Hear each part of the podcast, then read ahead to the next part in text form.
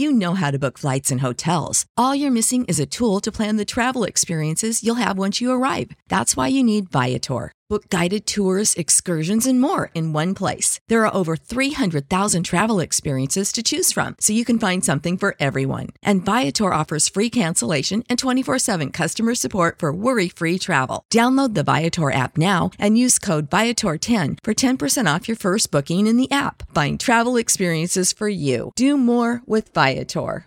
Save big on brunch for mom, all in the Kroger app. Get half gallons of delicious Kroger milk for 129 each, then get flavorful Tyson natural boneless chicken breasts for 249 a pound, all with your card and a digital coupon. Shop these deals at your local Kroger today or tap the screen now to download the Kroger app to save big today. Kroger, fresh for everyone. Prices and product availability subject to change. Restrictions apply. See site for details.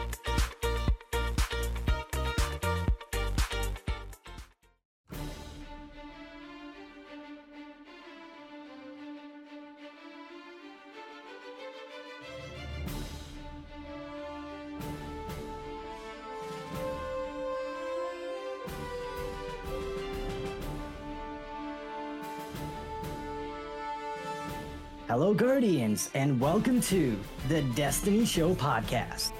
We're live tonight for an amazing episode with an incredible guest on the show. This week on the podcast, we welcome a very special Guardian. He is one of the hardest working creators in our community. He's a hunter main, he is a Templar killing machine, and he is a YouTuber with nearly 70,000 Guardians strong. In fact, it's probably like 15 away at this point from reaching 70,000. Tonight is going to be a very special night. Tonight, we welcome the amazing Skarrow9 on the Destiny Show podcast. Thank you so, so much for joining us tonight, my friend. Hey, thanks for having me. Yes, it, dude, it's such an honor to have you on the show. We're so excited. We're we have so much to talk about tonight. Tonight on the podcast, we're gonna put Skarrow9 on the hot seat for our discussion with the Guardians We'll talk about the state of Iron Banner. We're going to talk about VOG challenges, and we're going to dive into the latest news from Bungie. And we also have my man, Shadow Price. He is here tonight. Shadow Price, how's it going? What's up? Going pretty good. Um, it's you know we're we're getting ready to swing into E3. Basically, you know it's like the calm before the storm we have this uh, Geoff Keighley Summer Game Fest today. All you Elden Ring nuts, you got your got your bone today.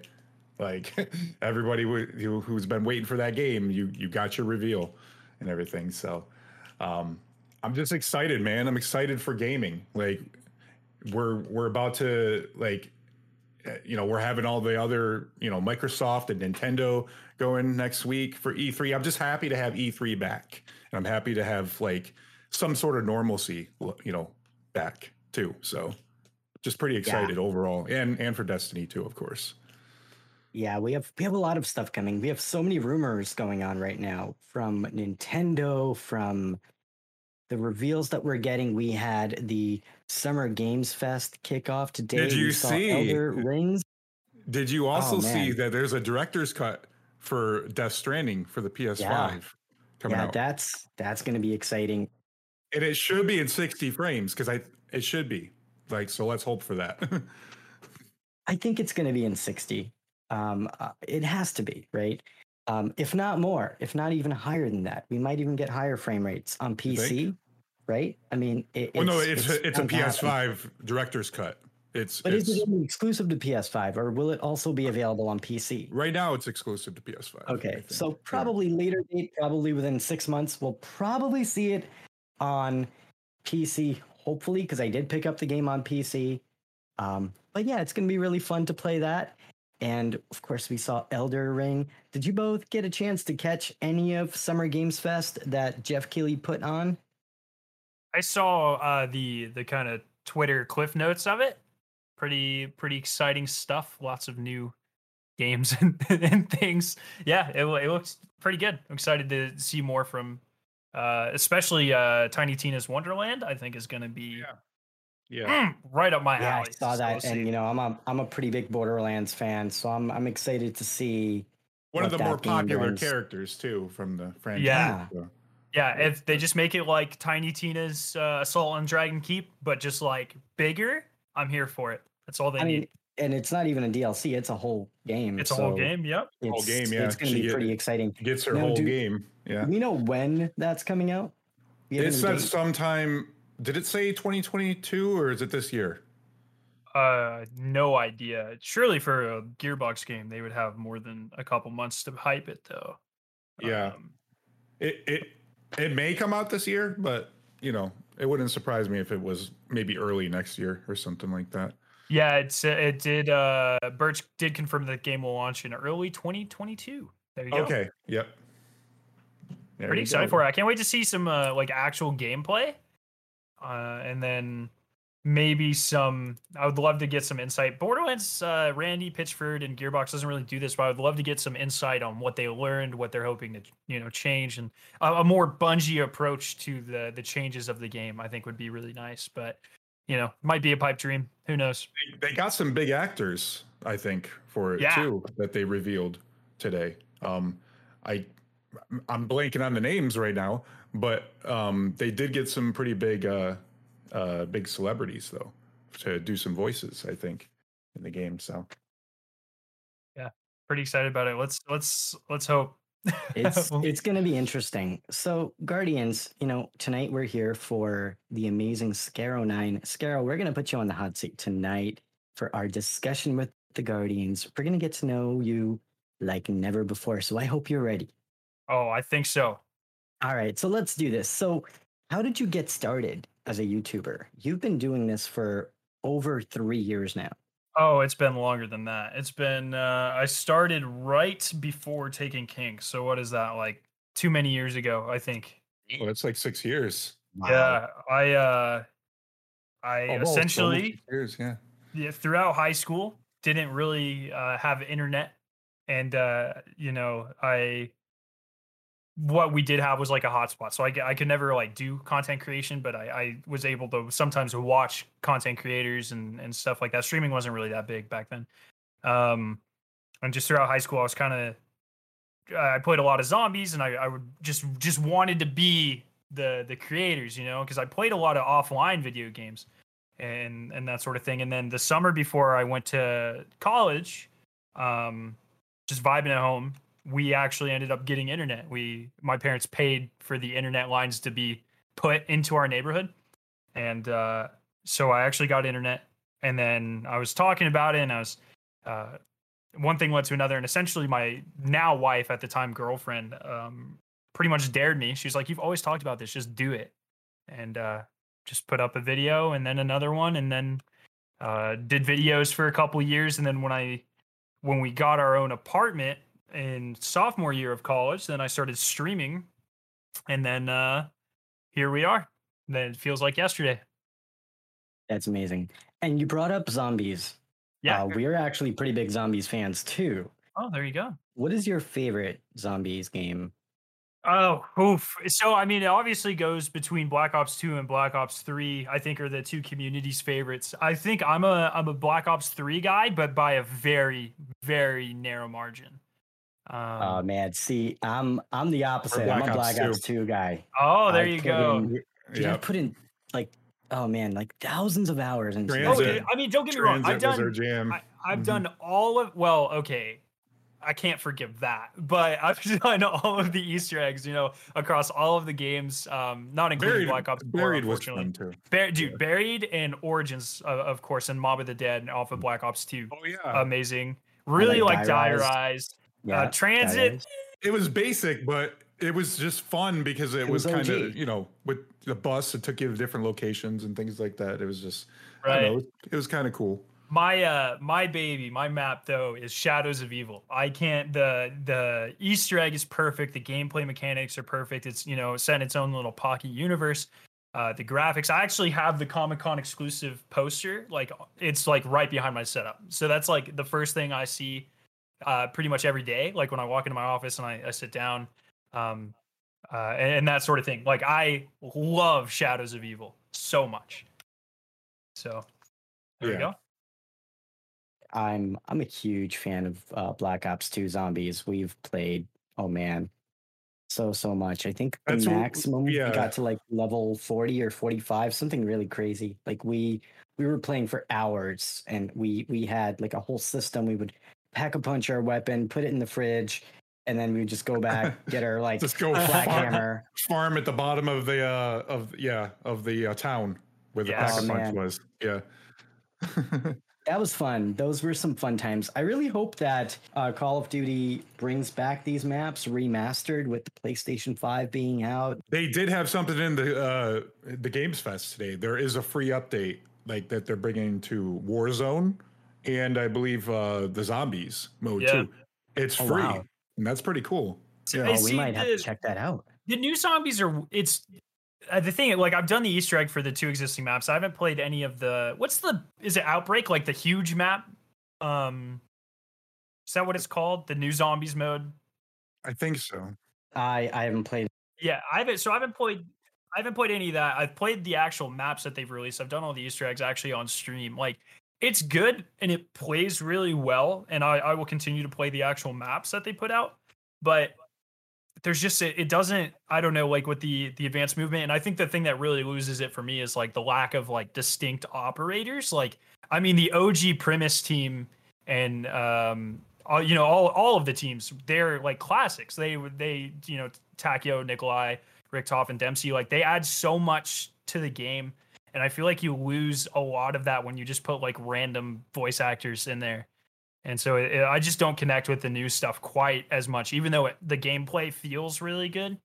Um, it Yeah. just doesn't doesn't really do it as much for me. So Yeah. What about the uh what about the weapons? The wonder weapons? Like, are, are there wonder weapons in that? Because we never got that far. yeah, yeah. So they're um, yeah, they're not as fantastical. Uh, so in the first map, there is a it's pretty much the transit wonder weapon.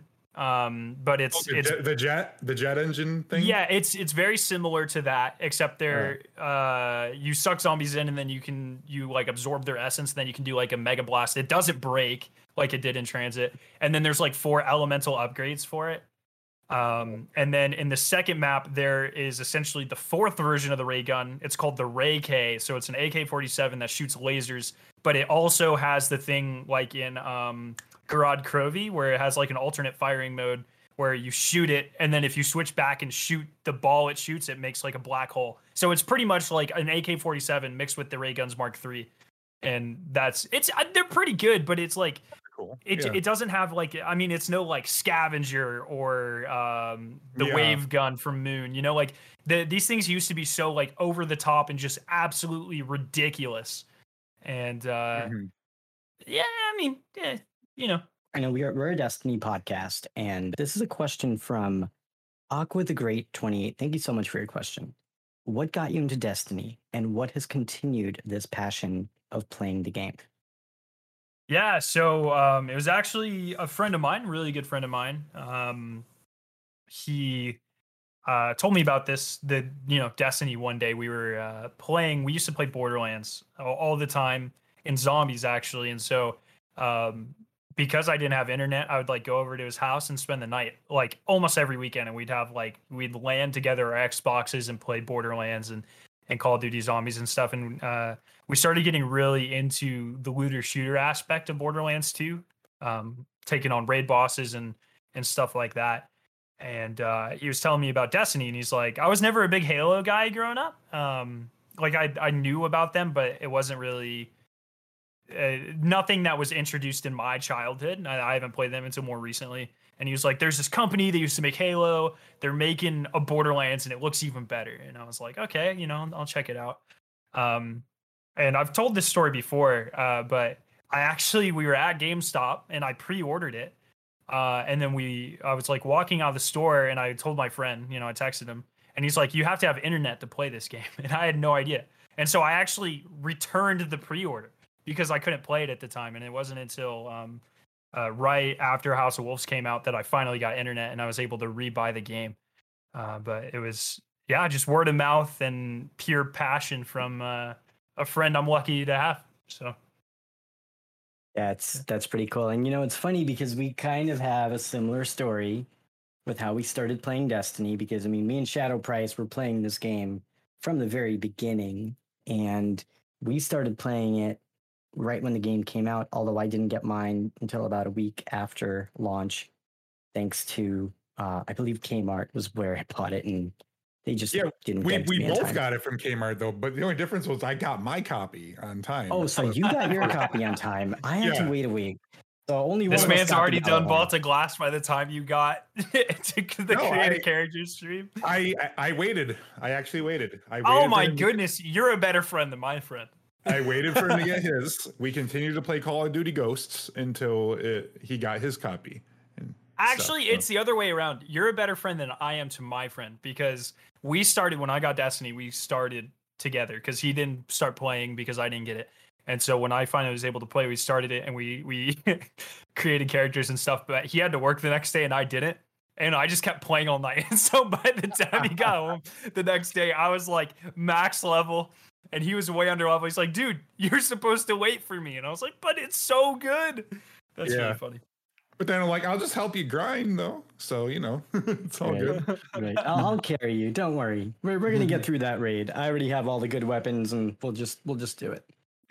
it's a it's really funny because he doesn't even i mean he he's very on and off with the game i don't even think he plays it anymore but it's uh it's weird because i i you know i wouldn't be where i am in life without you know uh this whole youtube thing uh and the path it set me on and uh it, it's all because of a guy that doesn't even play the game so i think that's always really interesting That's pretty awesome. And you know, you've been playing Destiny for quite some time now. Yep. Have you ever lost your passion for it? Have you ever just kind of fell off the game? No, I don't think so. And I think that's something I should talk about with my therapist or something because it might be a sign of addiction. I'm not really sure, but I uh it's it's weird, dude. Like I'll, I'll there'll there'll be weeks where I'm like, eh, you know, maybe I won't log on every day, but there's there's always something, you know. It's uh and it's just kind of person type of person I am. Like with every game I've played, I've always been like a hundred percenter, but with Destiny, it's different. You know, this isn't Call of Duty Zombies where you can do every side Easter egg and there's nothing else. This is there's always something else. So Yeah.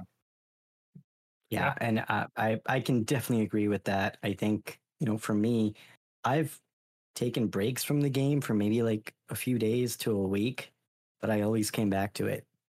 I I tried to play a different game. It just isn't the same. yeah, Like that's why I can't really go back to Call of Duty because I feel like if I'm playing a shooter, I feel like I have to play Destiny because that's just bread and butter. That's where home is, right? That's where I have all my weapons. And I, I feel like I almost don't have the time or the energy to get into another game that has so much depth like Destiny does, like Warzone, for example. Are you I, guys uh, a little bit intrigued about Battlefield 2042 though? So I I have never really played a Battlefield game, maybe uh, one match here or there, but I, I don't really know much about it. And uh, that scene in the trailer where the guy just like jumps out of a fighter jet and like rocket launchers the other one. When I saw that, I was like, oh, I'm I'm playing this game. so I guess I'm gonna be looking at it. Yeah, I mean, I think that Battlefield it looks interesting, but here's my thing about it. We didn't actually see any gameplay. So for me it's like everybody was getting all hyped yeah. about something that was it's just a video. The gameplay reveal is going to be at Xbox. I it's think. not That- actual that- gameplay. Oh, That's well, going there you to it's going to be on June 13th, and it'll probably be at Xbox's conference. Now, I, I think for me, what makes me a little bit less excited about the Battlefield game, besides the fact that I'm just a Destiny guy, I, I like to play Destiny. That's my that's the game that I play. But every Battlefield game that I've seen before, it would like one, I don't really have friends who play it. I- don't think it has a sustained community that's as big as Destiny. But also the game just drops in price to like five or ten dollars within like six months. So I feel like, Yeah. Do I want to spend seventy dollars on this game? Is it something that I really want to play that much when I can just keep playing Destiny? And again, Destiny is just you know that's my game. So I don't know if I'm going to get Battlefield right away, but at some point I'll definitely check it out. Yeah, I mean it, those games always, you know, they go on sale at some point, just like you said. Uh, so, and it doesn't even have a campaign either.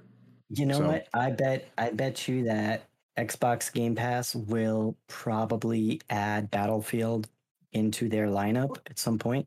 At some point, I could see that. Yeah, because of the EA Play um, initiative that Yeah. they have a Game Pass. Uh, Xbox has with EA. Yeah, so it's going to be interesting to see how they do that. So, Skarrow9, how did you come up with your name? Oh, that's a fun one. Uh, so uh, I first came up with the name Skarrow for RuneScape, and I was uh, very, very young, probably between the age of nine to twelve, I think. And at the time, I was a fan of uh, TV show Doctor Who. I would always watch it with my dad, and the main bad guys from that, the Daleks, are from a planet called Skaro.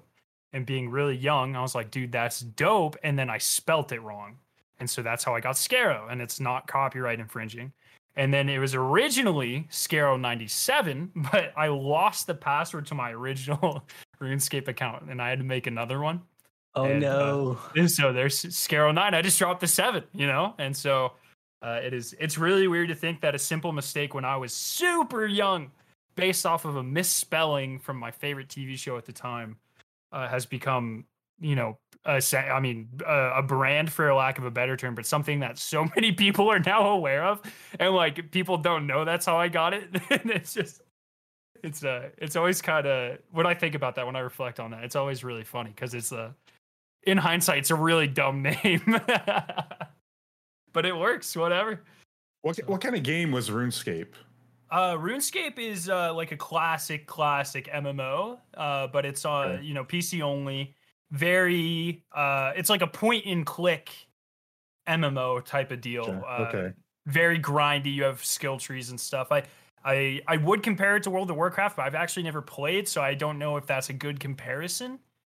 I was thinking, Um, wow, actually, you know, when you when you say MMO, and I'm guessing it's very build heavy. You know, there's like uh, well, like- actually, not really. You have uh, it is no more. It is well. It I at the time I haven't played RuneScape in in ten years, um, but at the time it was no more. I would even say even less build heavy than like Destiny One. Like I don't remember a lot of stats. I think it's just armor that is like it's like Minecraft build heavy like that. Like you have armor and weapons of certain tiers that do certain damages. I don't remember enchantments or anything like that. I don't I don't believe that was a thing. I could be wrong.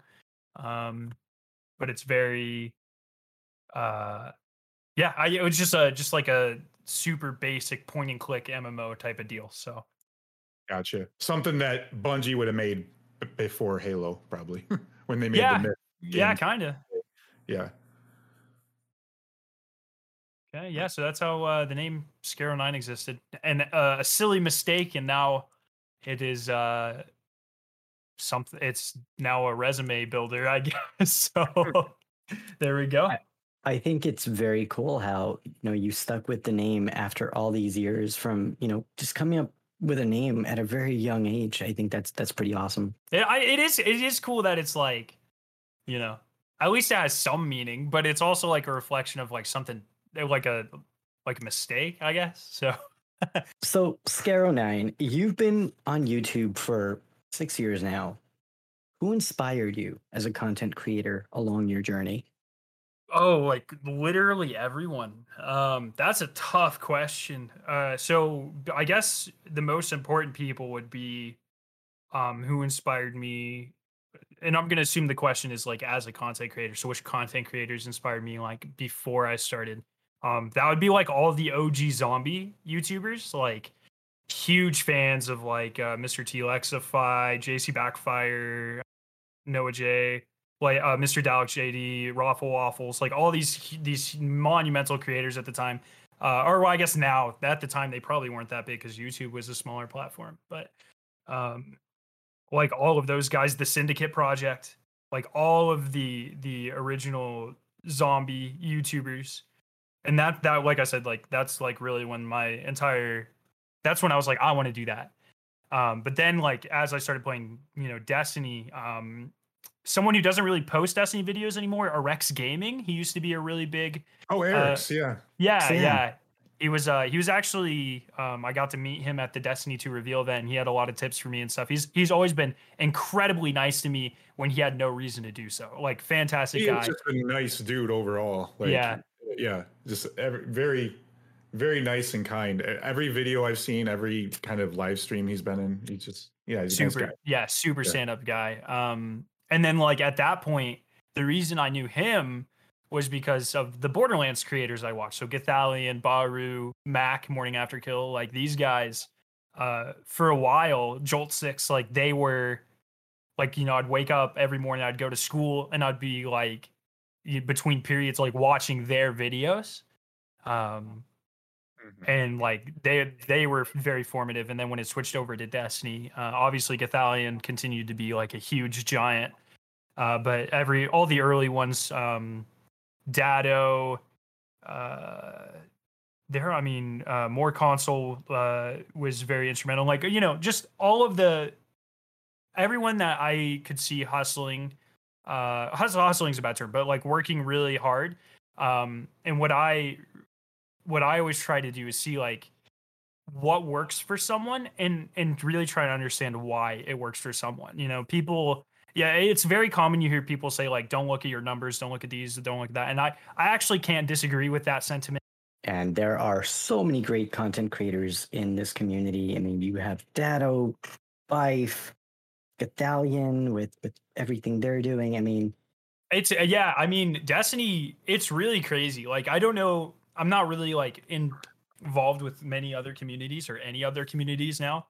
Um but even when I was like uh, you know very religiously watching you know, Call of Duty Zombies videos or or uh Borderlands videos, I never remember a community like that's this just jammed packed full of it just pure talent, you know? It's crazy. Uh, there are so many everything that can be done for Destiny, there's someone that specializes in it and they do it really well in an entertaining way. And I love that. Yeah, and there's there's so much diversity. There's artists in the community. There's people who are doing awesome stuff on TikTok. We just had D Flawless on the podcast. Amazing, amazing dude. We have Reb, who's crazy good in the Crucible. Great artist. Just so much talent in this community that it's so inspiring. I mean, just the other day, I put out a post to like ask for any smaller creators that might want to get on the show. Dude, it blew up. I had 200 people. How does that happen? Like it's insane. There is so much so much passion in this community and it's it's great. And I Yeah. don't think there's anything like that in any other game. It's it's destiny. It's amazing. It's I it is it is really and you know I I think that in itself to to go back to the question is inspiring right? Like it's everyone has their kind of niche where they fit in. Where do I fit in type of thing. It's a I mean it's very it's I mean it's weird but it helps you learn a lot about yourself. Like when you make different kinds of content you see content that people are making and you're like why do I like this? Why don't I like that? And uh it's pretty cool. I don't know. So the next question that we have for you, and this is a question that comes from Pather011 from Twitter. Thank you for your question. How do you balance school slash work and game time? I know you do chemistry a lot, and balancing that with completionist mindsets for the game can't be easy. Does your clan help you with that? Or do you manage your time very well? Yeah, so that's a question. Um, so I guess for some backstory, I uh, for everyone listening now or in the future or whatever. So I I am currently working on a PhD in polymer chemistry, and I do. Uh, so that's one aspect of my life that I have to balance, and then I you know do everything in Destiny that I can. Uh, content creation that's the second, and then I am married as well. So I I have these kind of the three main pillars of like my existence. um, all deserve uh, to differing degrees, but all all get a lot of my time, and so there is a lot of uh, time management that has to go on. And I guess to his question, does your clan help you? Uh, ish. I mean, it's really uh, the reason I'm in completionist and was in rough before this, and uh, the reason I I always like entwine myself with such high skilled players. Um, is not necessarily because they quote unquote help me, but it's because it's like, oh, I need I need to get this done. I have a group of very competent players who can help me knock this out in the most time efficient way as possible. Um, so that's that's really that. Um, also, my wife is incredibly understanding. She, you know, she's been here the entire time. She drew, like I said, she drove me to start YouTube in the first place, and uh, even when there are nights or weeks when I spend entirely too much on, on time on the game because like of a, a, release or something, she's always incredibly understanding and even like helps me, you know, like brings me lunch or whatever. Um, so she's entirely too nice to me. And then also, uh, what I do not recommend, but a, a very much lack of sleep that I need to get better at, and I've been saying that for years, but I do need to get better at that. Um, but it's really set yourself, or I set myself like a very strict schedule, and then uh, it's just try to fit everything in between, you know, everything. Uh, so that's kind of that. Oh, man, you're you're totally preaching on the lack of sleep part, and I feel like as a Destiny fan, it tends to happen more often than not because yeah. there's just so much to do in the game. And if you really play the game, you probably have three characters. If you have three characters, that's a lot of grinding to do in a week. Yep. So I definitely can totally understand where the lack of sleep comes from. But yeah, that balance is so, so important. And I've been trying to get more sleep myself. I actually um, started using an Apple Watch about a year and a half ago to try to help me with that, to be more conscious of my sleep as well. That seems to be an important thing as well. There you go. Maybe when I graduate, I'll try that out. That's what I keep telling myself. I'll I'll eat healthier. I'll get more sleep and that sort of stuff when I finish grad school. It's too stressful to add more stuff in now. But then I know I'll come up with like a, another excuse when I'm done as well. So we'll see. So we have another question from Pather011. He's been following you for over a year now, and he wants to know what you think is holding you back from reaching a bigger audience online. He thinks your stuff is really good, and he's baffled as to why you haven't had a big breakthrough. Uh, I mean, I think that just comes down to a couple of things luck. Um, and then there, I mean, luck's a big part of it, especially on YouTube. Uh, you know, streaming and doing videos on YouTube um, I'm very consistently hitting like the maximum number of notifications I can send out a day. And so it's uh it comes down to hey, does this video do well enough in the first 10 minutes for YouTube to warrant pushing it out to the recommended page or whatever. Um, but a lot of that does come down to that limited amount of time. So like my most popular videos by far are like ranking videos, like ranking every exotic, top 10 this, blah blah. blah. But those, especially the ranking every exotic videos, like uh, the last one I did, I think it's like 70 exotics. It was right before Beyond Light. Um, probably took, I, I, calculated it out. I believe is uh, around 150 to 200 hours total. I mean, because you have to get good footage for every exotic. You have to sit through and and really think about why where you're ranking them in order, right? Because I don't do like tier lists. I do like one to 70. Like I rank them in order. And so I have to do that justify to myself um, write a i do most of my videos like off the cuff but i i have uh, like with those like a little tagline to guide me and collect my thoughts because there's no way you're remembering what you think about 70 weapons right um and so like if i if i had the time and i really wanted the channel to be like absurdly big i would just make one of those every season but i just don't have the time. Um and so it's like it's stuff like that like it's and also interest like that's not fun. Making those videos is not fun. So it's like I, would i rather do that or go do something stupid like solo templar that doesn't get as many views but i actually have fun and it's not 200 hours of me just doing the most monotonous work in the world. So i think it's it's very much uh the i mean the reason my channel's not bigger i think it's uh a i have a personality that is very um uh, I don't want to say vibrant. That makes me sound bad, but like I, I'm very, I'm very loud. I make jokes. Uh, I'm not afraid to cuss and and that sort of stuff. So I'm not. I wouldn't call myself crude, but not everyone likes a, a, such an upfront personality. A lot of people like more chill personalities, which is perfectly fine. Uh, and then I focus on content that I like to make, uh, even if I know it's not going to be as popular. Uh, and then time and the YouTube algorithm aren't.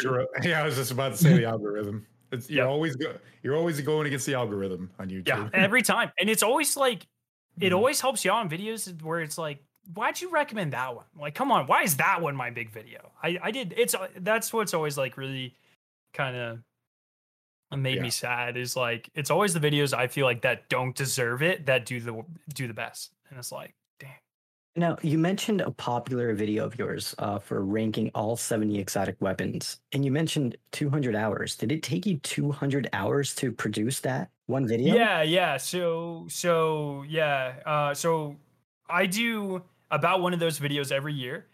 Um so it was around uh, uh, I I sat down on stream one time and cuz I took notes and I right after it was done and I I read through the time that took me for everything. But um essentially you got to think like I when I do these rankings, I don't just like talk. I like I have gameplay, good gameplay, like just super high quality gameplay for every single weapon playing. So on average, um, especially the PvP ones, about an hour per gun to get a good clip. Um, and then I go through those clips because I record with Shadow Play, so it's like ten minute clips, and then I'll I'll find the couple of clips that I like, trim them down, so you know there's more time because I have to do that for seventy guns. And then, like I said, I have to sit and rank them analytically or like based on my opinion uh, factoring both pve and pvp together in to make that list. So this is hours and hours of me sitting in front of a spreadsheet going oh no i think cerberus 1 is better than deathbringer and then being like well but why do i think that and then like switching it like back and forth um typing up like a little thing then i record the audio which is you know an hour to two hours in itself edit that edit the video, which is another 10 hours or whatever.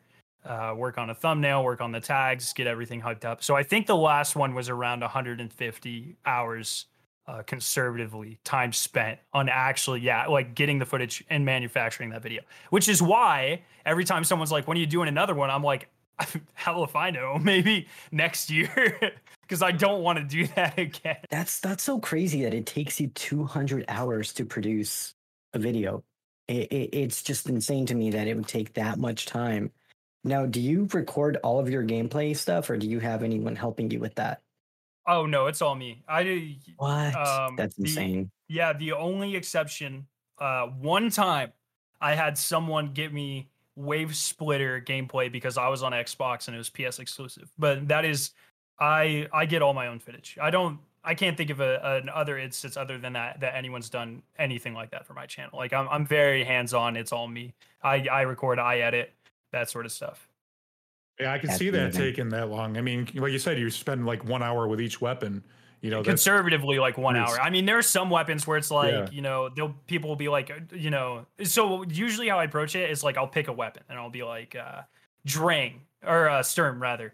And uh, you know, I'll think and I'll be like, all right, this is uh primarily a PvP gun. And then I'm like, damn, am I allowed to cuss? Is that okay?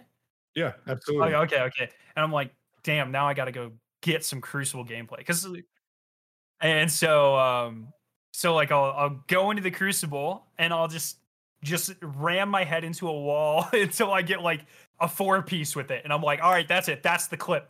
It's always then- sweaty right now, right? Like, Cru- isn't Crucible like always sweaty now? yeah, yeah, especially on PC. So that was the that was the other Yeah. hard thing with the um with that one, but especially the one that I did right before Shadowkeep. Uh I had just switched to PC, and so like getting a good clip with weapons when you're learning a platform, impossible, not possible at all. And so uh, I, I I could just put any random gameplay in it, uh, but I just like I just I feel like I owe it to people, and I know I can do better than that to just not do that, you know. So Yeah. Yeah. You like to have some authentic footage footage. In yeah, there. well, Yeah. uh, well, Well, I don't know because authentic footage for me would not be that. it would be it would be you know. Uh, I, I like PvP. I I consider myself slightly better than average. You know, if if uh like I'd say like on my best days I'm a 1.5, 1.6 somewhere in there. Um, Respectable. authentic gameplay. No, I go for like I'm hitting clips. You know, like if it, if this doesn't make someone say wow, I don't want it.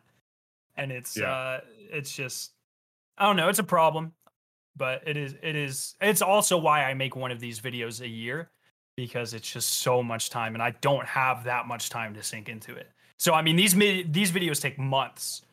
So um and yeah, They're I don't know. People love them. I every stream at least once. Scare, when's the next ranking video? It's like, well, who knows? Especially when you're a one man show because you have to do all the editing and Yeah. yeah. do, do all that. And it's like So- there's always something I'd rather be doing. Like it's not the first couple maybe I enjoyed and but now it's just like it's just grueling. It's like I don't want to do this. yeah. Yeah, And when you so- actually realize how much work goes into it, it it takes the fun out of it, right? Like you want to sometimes just enjoy the game. Absolutely. It's like I like I would literally just go solo a raid instead of getting a footage for like one or two guns. right? It- it's just like I think that says something about the process personally, but On the topic of soloing raids, you kind of did a thing recently. You soloed the Templar. How how did that like come about and what motivated you to make that video? Yeah, yeah. So um I guess the the big thing is I I I love those types of challenges. Like seeing how far I can push myself is like m- just being the best Destiny player I can be. I freaking love that. And so I guess the first challenge I really did like that was soloing Argos. Um Ooh, Argos. Okay.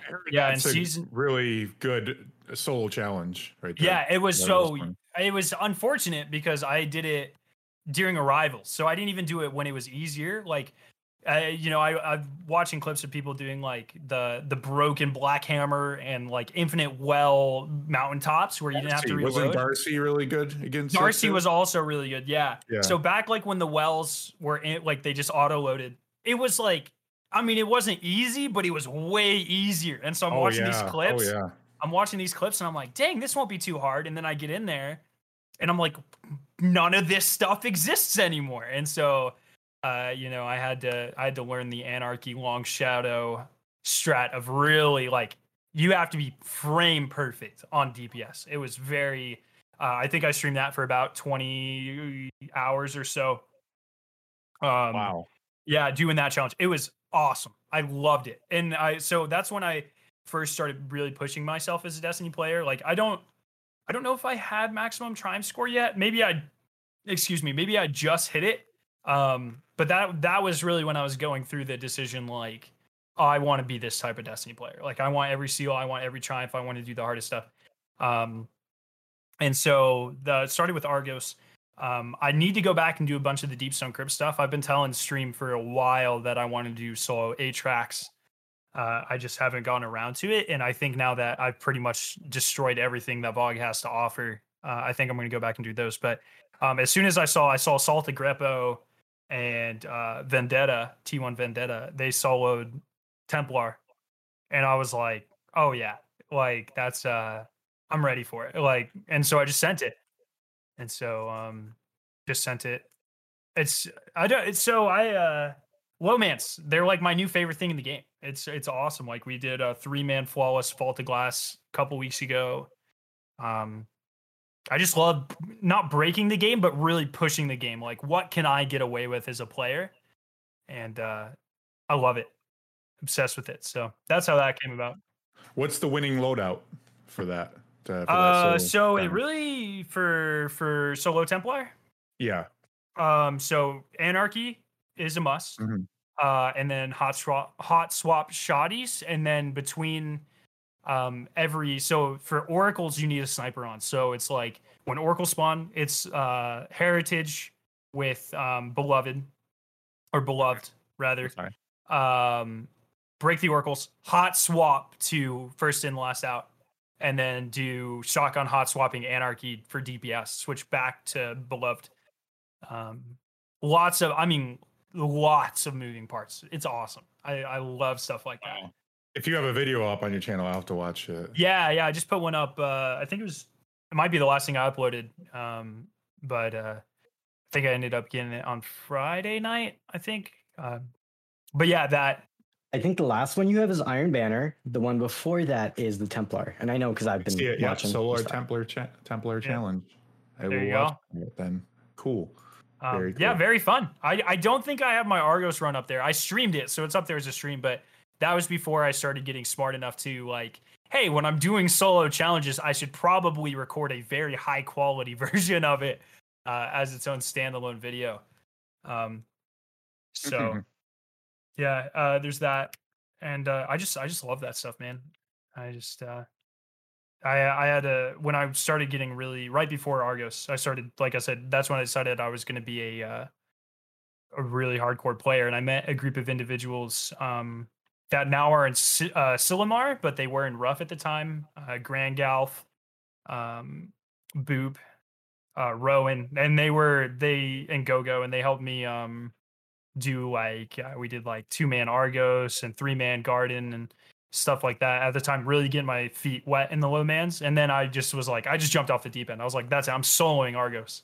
It was like it was a quite drastic change of pace, but I think it, I think it was one of those challenges that really, uh really pushed me in the direction that I am now and, and how I play Destiny.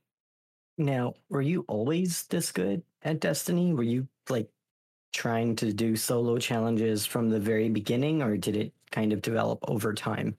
Yeah, it really didn't. Uh, so in in Destiny One, I did the solo Crota, um, as uh, I think everyone who did flawless Raider probably did, because it was easier to get flawless by yourself than with a fire team. Mhm.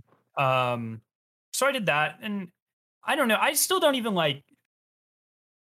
It's weird, right? Like I don't like saying like, "Oh, I'm I'm good at Destiny." It's just I play too much Destiny. Like I know a lot about the game. Um, and so wa- was I always this good? I was always this dedicated. I would say I'm just using. I'm doing very different things with that now than I would have two, three years ago. You always had a really strong ethic with the content that you produced, and because of your dedication to Destiny, you were able to play the game enough where you got really good at the activities. Yeah, sure. That's uh, that's that is a good uh good way to look at it. Yeah. You know, and that's really interesting because for me, there was a time when I think I was like really good at the game. And that was during the season of opulence. And that was when like I really went hardcore. Like I did all of the flawless menageries. I was really chasing that shadow title. That was my motivation. Um, so that season, doing the flawless raid, I don't think I've ever done flawless raids before until that season. And I think for me, that was probably my proudest season personally because I feel like I actually accomplished something pretty cool. Yeah, I so that's actually I really liked the flawless raid requirement um in seals because like so that too was like a very before then uh I was in a just like a clan with my old friend or they're still my friends but like my very first friend group in Destiny. Um and they weren't very hardcore and because of that I was like I was hardcore in the game I'd grind stuff but I wasn't like I didn't always strive to be like really good at it and when Riven's Bane came out and you had to do Petra's run. That was the first time that I we really pushed ourselves like that. Um, and it's it's really weird because like back then that was like the craziest thing. Like do an entire raid flawless what? You know, and it's like when we did our six man floss, we pretty much did it accidentally for Vault of Glass. Like we were just like, don't die, and then we didn't. So it's it's really interesting to see, you know, how we've all improved uh, as players, and I guess it's Warmind cells and stuff make it really easy as well. But um, my point to this is is I really wish Bungie still kept the flawless requirement in the seals because I think uh, similar to your story, I think players uh, do generally need a little push towards getting better, uh, to strive towards doing crazier challenges and stuff like you know. Uh, someone more, more than likely isn't going to be like i just don't want to die this rate like but if they're given an incentive uh they they'll strive to get better at the game and, and learn new strategies and that sort of stuff. And I think that Destiny always shines as a game, and Bungie always strives strives as a studio when they inspire people to learn those strats, to learn the anarchy hot swaps with, uh, or sorry, Izanagi hot swaps with a grenade launcher, learn how to shotgun hot swap, learn how to build the perfect build so you don't die for a raid and, and that sort of thing. Like I think the objective for Bungie should always be making people get better, and better, and better at the content uh, rather than bringing the content down to what the average level is, maybe increasing what that average level looks like, or providing incentive to increase what the average level looks like. In my head, uh, makes like the best mid Destiny, and that's why uh, I was really bummed out when they removed the flawless requirement, um, inherent perfection from uh, the Salvation title, uh, and uh, or the Garden of Salvation. What is that title called? Oh, the Enlightened title, and then you know there hasn't been a flawless raid requirement in Deepstone or VOG either. I just I wish they would put it back in personally. You know, I, I agree with you because I think that there was something I don't know, it, it felt like these seals actually meant something by adding that layer of challenge to the game. Whereas now it's like you can get the Fate Breaker title, but it's like you have to do the raid with all of your clanmates or with the same subclass. It just seems like everything was made much more simple to cater to allowing for everybody to complete these challenges. Yeah. But in doing so, take away what was special about it. Yeah, that's why I'm hoping Master VOG is just brutal. Like I, I just want it. I want them to come out and just like punch us in the face with how hard it is. I don't think anyone expects it. VOG isn't exactly a very hard raid, like mechanically. I think it would be very quite difficult to make it very hard. And so I think it'd be awesome if they came out, they added, you know, uh, this is a fever dream, but added an extra mechanic per encounter like they used to do with hard modes back in Destiny 1. Uh, and they just made it just eye bleedingly difficult. I think that would be like our fantastic. grandmaster, like a grandmaster raid. Exa- yeah, a freaking ma- imagine wiping a raid and it's like you've returned to orbit. Like imagine that. Yeah, That would be crazy. But they, That would be awesome. That would be fantastic. do you I'm- think they would I'm do that? And, and- and they can do that with difficulty spectrum. You know, you start with like the raid that it is, and then you have like a master version, and then you have a grandmaster version. You know, That would, like dude, that would be so good. That would be so so good. I Yeah, I it- don't know if they would do that.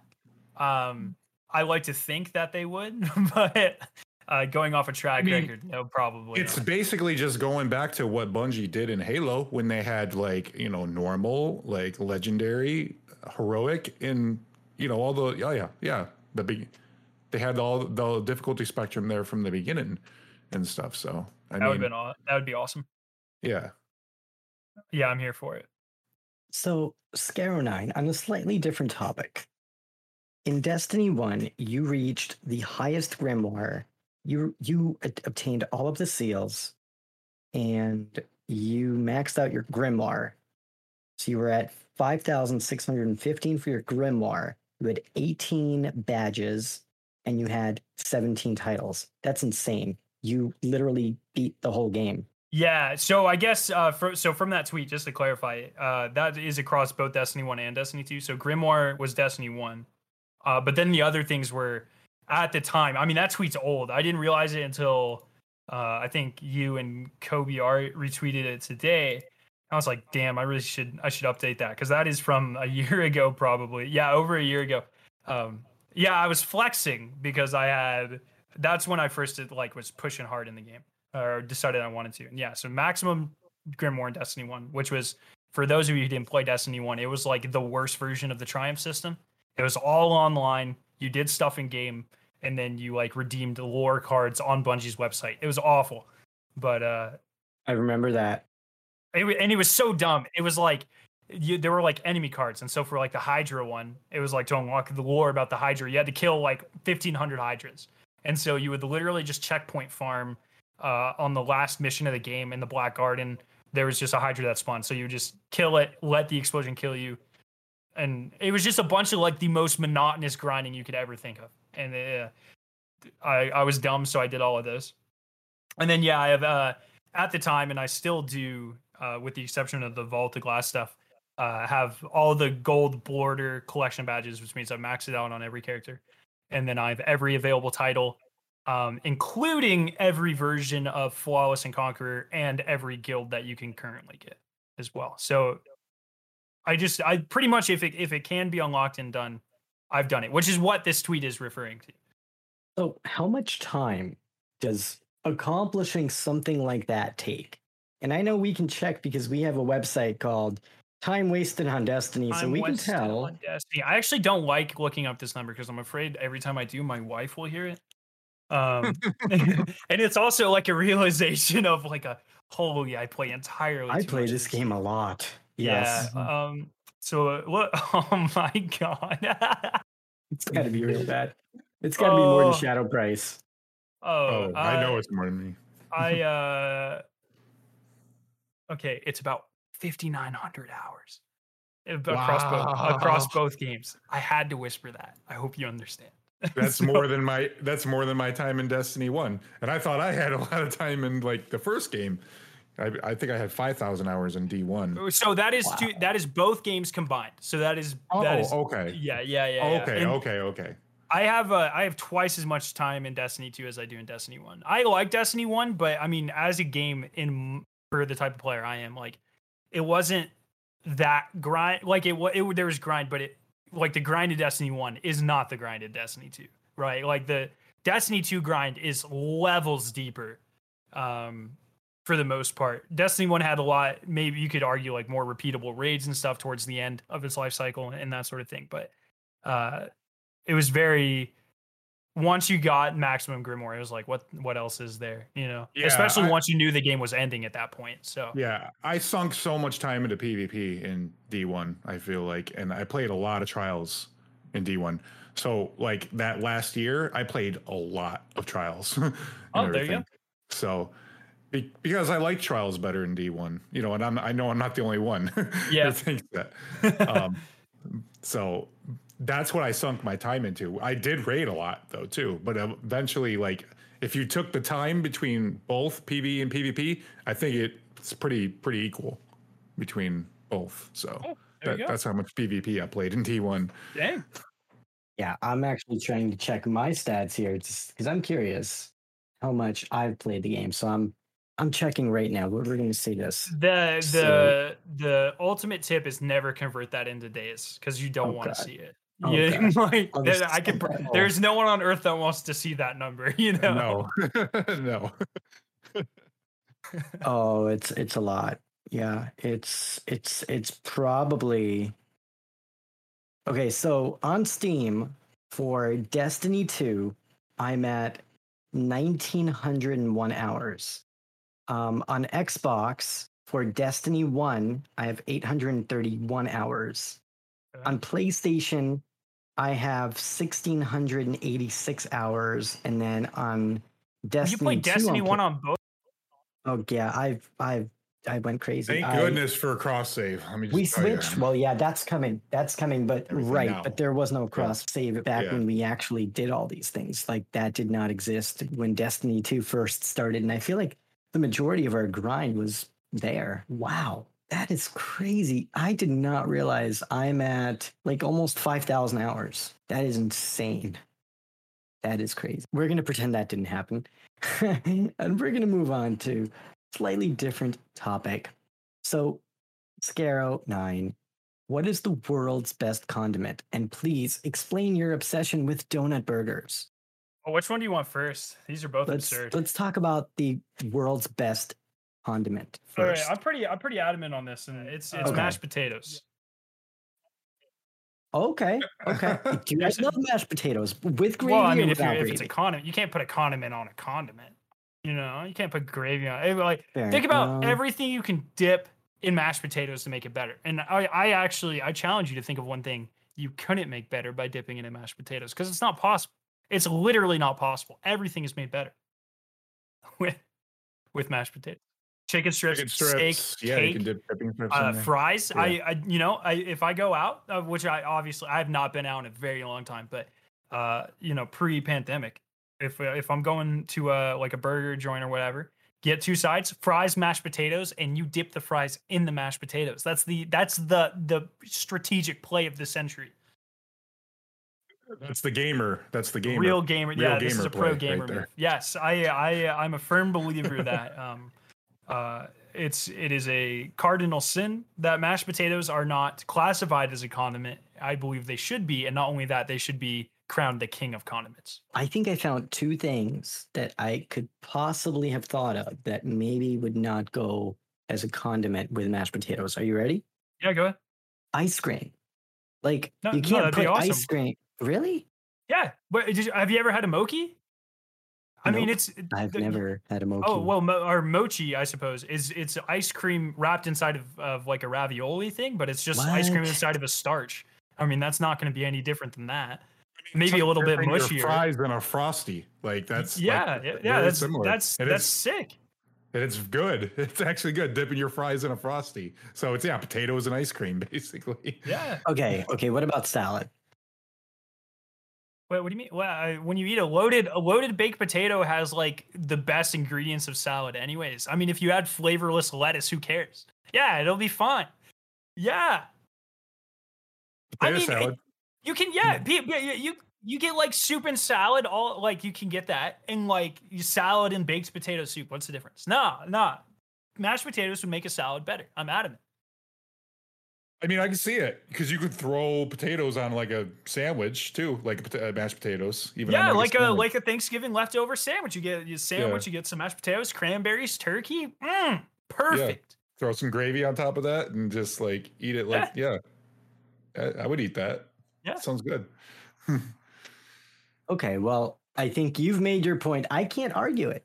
I, I, I tried. I made an effort, and I failed. This is so this is one thing that chat gets really mad at me when I when I stream is like if I have a food opinion, it is it does not move. It is what the opinion is.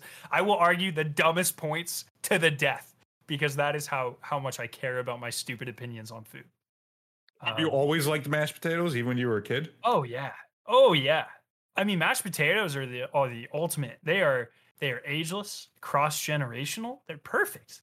You know, it's uh So I'm gonna throw something in. What if you put like some stuffing, like uh, like mix some stuffing in with it? Would that work? no, yeah, that's awesome. Whatever, dude. Anything. I mean, Yeah. I pretty much do that on Thanksgiving, anyways. Like it's Yeah. like I I'll make like my Thanksgiving plate and the mashed potatoes on all of it. You know, not a not a single serving. I'm talking twelve servings of mashed potatoes. You can never have enough. Well, I'll, I'll tell you a fun fact. If I ever get Popeyes, I love Popeyes because since I moved to Florida, Popeyes is just the thing to get here. Hashtag not a sponsor. Not sponsored. I get mashed potatoes because I I love their mashed potatoes, and I, dip, I dip prefer your that chicken more than strips, fries. your Yeah. Oh, boys. that's mm, Dip yeah, that right in with the mashed gravy. potatoes. Oh man, It's like Mm. getting one of those I bowls. gotta you I gotta have the gravy though. Like, I gotta have have- that gravy, Yeah. Yeah, and sure. I like I- extra gravy. Sure. I mean, mashed potatoes make an excellent condiment for gravy. That's fine. So let's talk about those donut Yeah, burgers. donut like, burgers, That's crazy. yes. How does that work? is- Tell me about it. Oh, it's awesome. It's fantastic. It's my favorite food on the planet.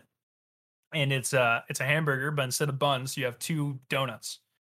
And uh, we have a, a restaurant, not close-ish, 35, 40 minutes away.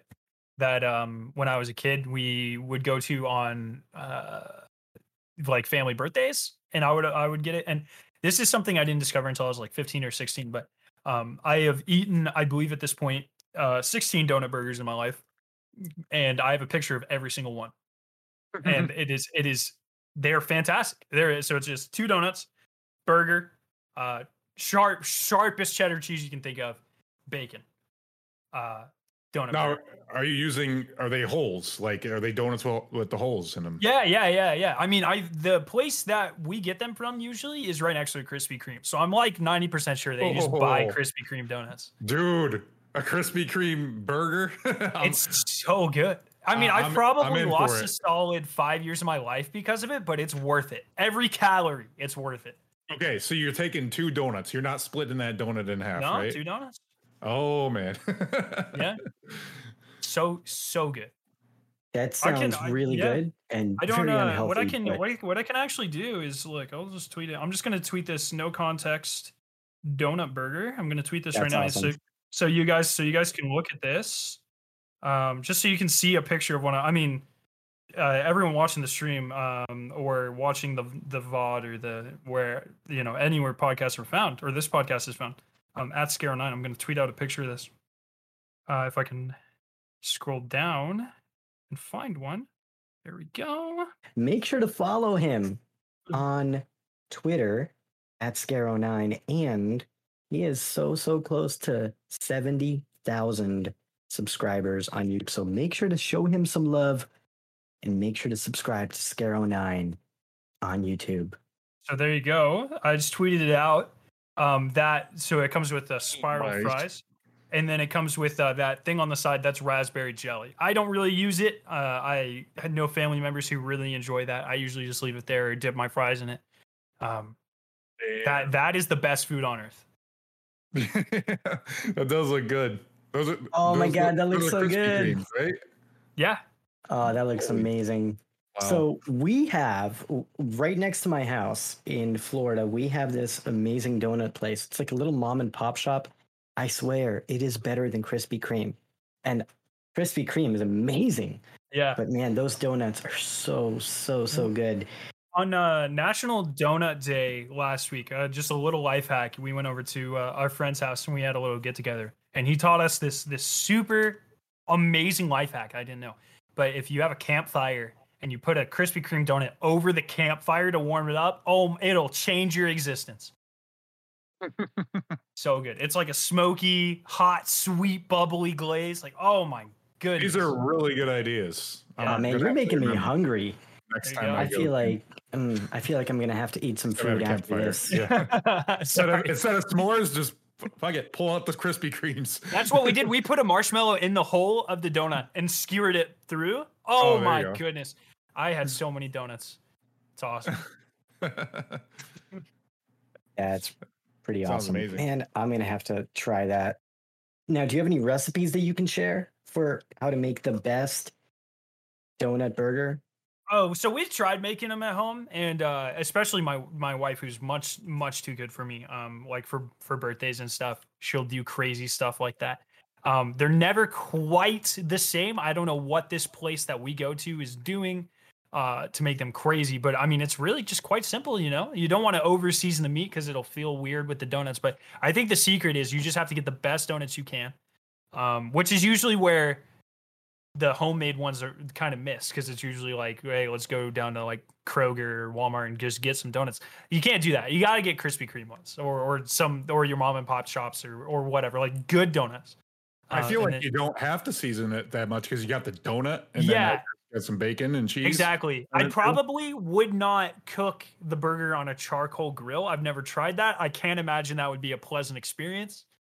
Um, but I, Yeah. I'm I'm sure like it. It's just as simple as it would sound. Just burger, cheese, bacon, two donuts, easy. Love it. Oh yeah. Makes sense to me. Maybe tomorrow I'll try that. And There I'm you go. You'll have to let me know how you like it. tomorrow I will I will do that. You will see pictures on Twitter, guaranteed. So moving on to a slightly different topic. We are a Destiny podcast after all. Yeah. If you could relive any era in Destiny, Forsaken, Age of Triumph, etc., what era would you choose and why?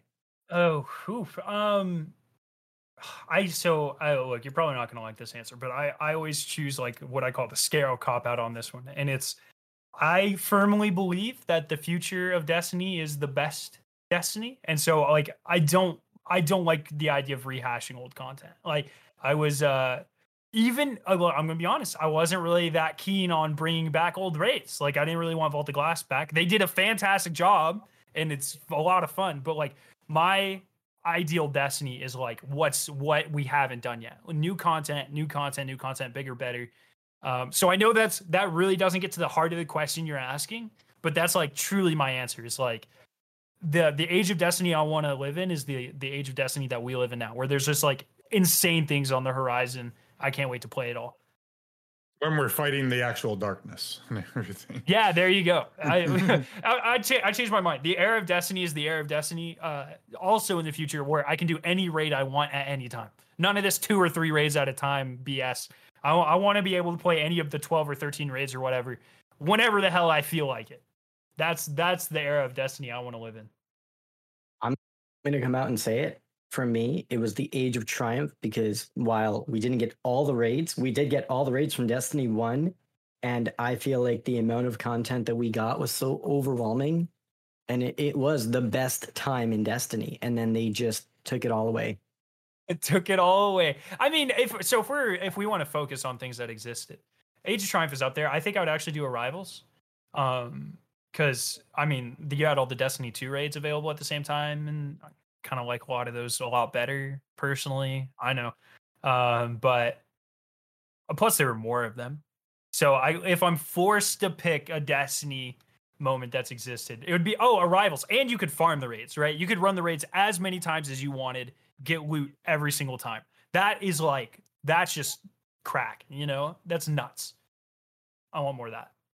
Yeah, no, um I, I totally agree with you. And I think we're we're we're starting to get there. And I mean, I I do wonder if you know, like in the director now we have a legends section, right? Where it seems to me like they're going to be adding in old content that is coming back from the Destiny content vault. Are you on board with that idea, or do you think that Bungie should have taken the approach of adding just new things into the game? So I think it's while it's not uh, you know easy, like they can't pump out a raid every month or whatever uh, for old content.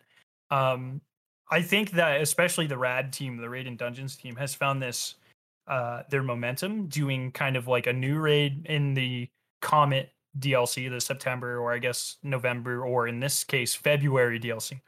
Um, and then the next season maybe doing uh, a dungeon or maybe nothing at all and then a revamped raid the following season, and then a dungeon the season after that. So if what it takes for us to get more raids and dungeons is, you know, one new raid, one reprise raid, one or two dungeons a year, I'm here for it. That's that's um fine. I if if it was between that or three brand new raids, I'm picking new raids every time. It's not even close.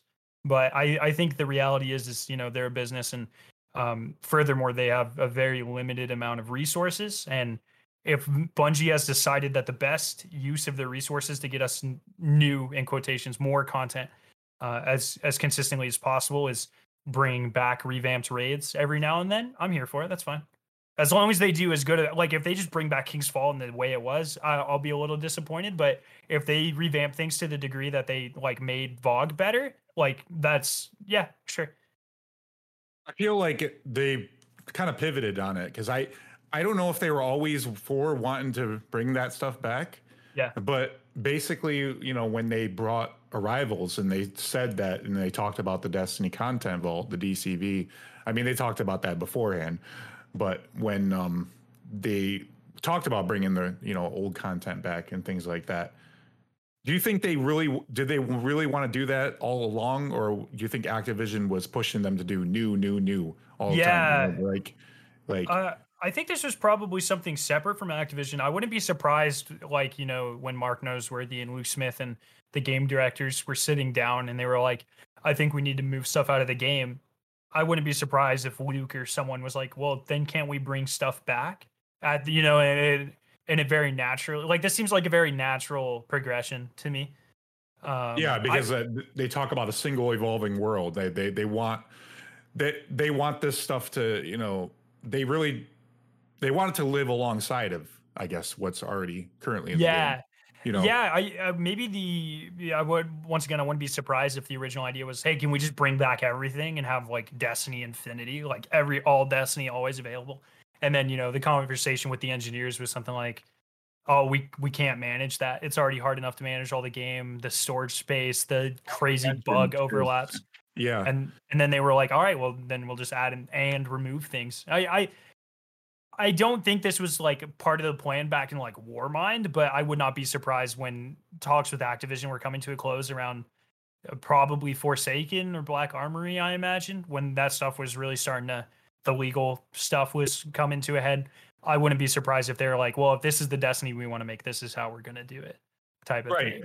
And it was interesting the point that Mark Noseworthy brought up. They're like, you know, well, let's just, you know, there's a lot of great content from D1 so it's like, and we took all that out when we had D two, and they're so like, let's not do that again. He like yeah. he, he he said those words basically. So he's like, and I mean, stuff will cycle out. It, it, it will. You know, it's just it, the game can't grow infinitely. Like you know, it's, it's the thing that problem they ran into yeah. when they um you know had the before Beyond Light came out and stuff and they really unfortunate because I, I kind of wish it would i mean who knows what's the what the future for storage is right technology keeps getting crazier, maybe someday in the not so uh, far future, we will be able to play everything at once. It all just kind of depends. When things are more in the cloud, I guess, you know. Yeah, when, yeah, when exactly.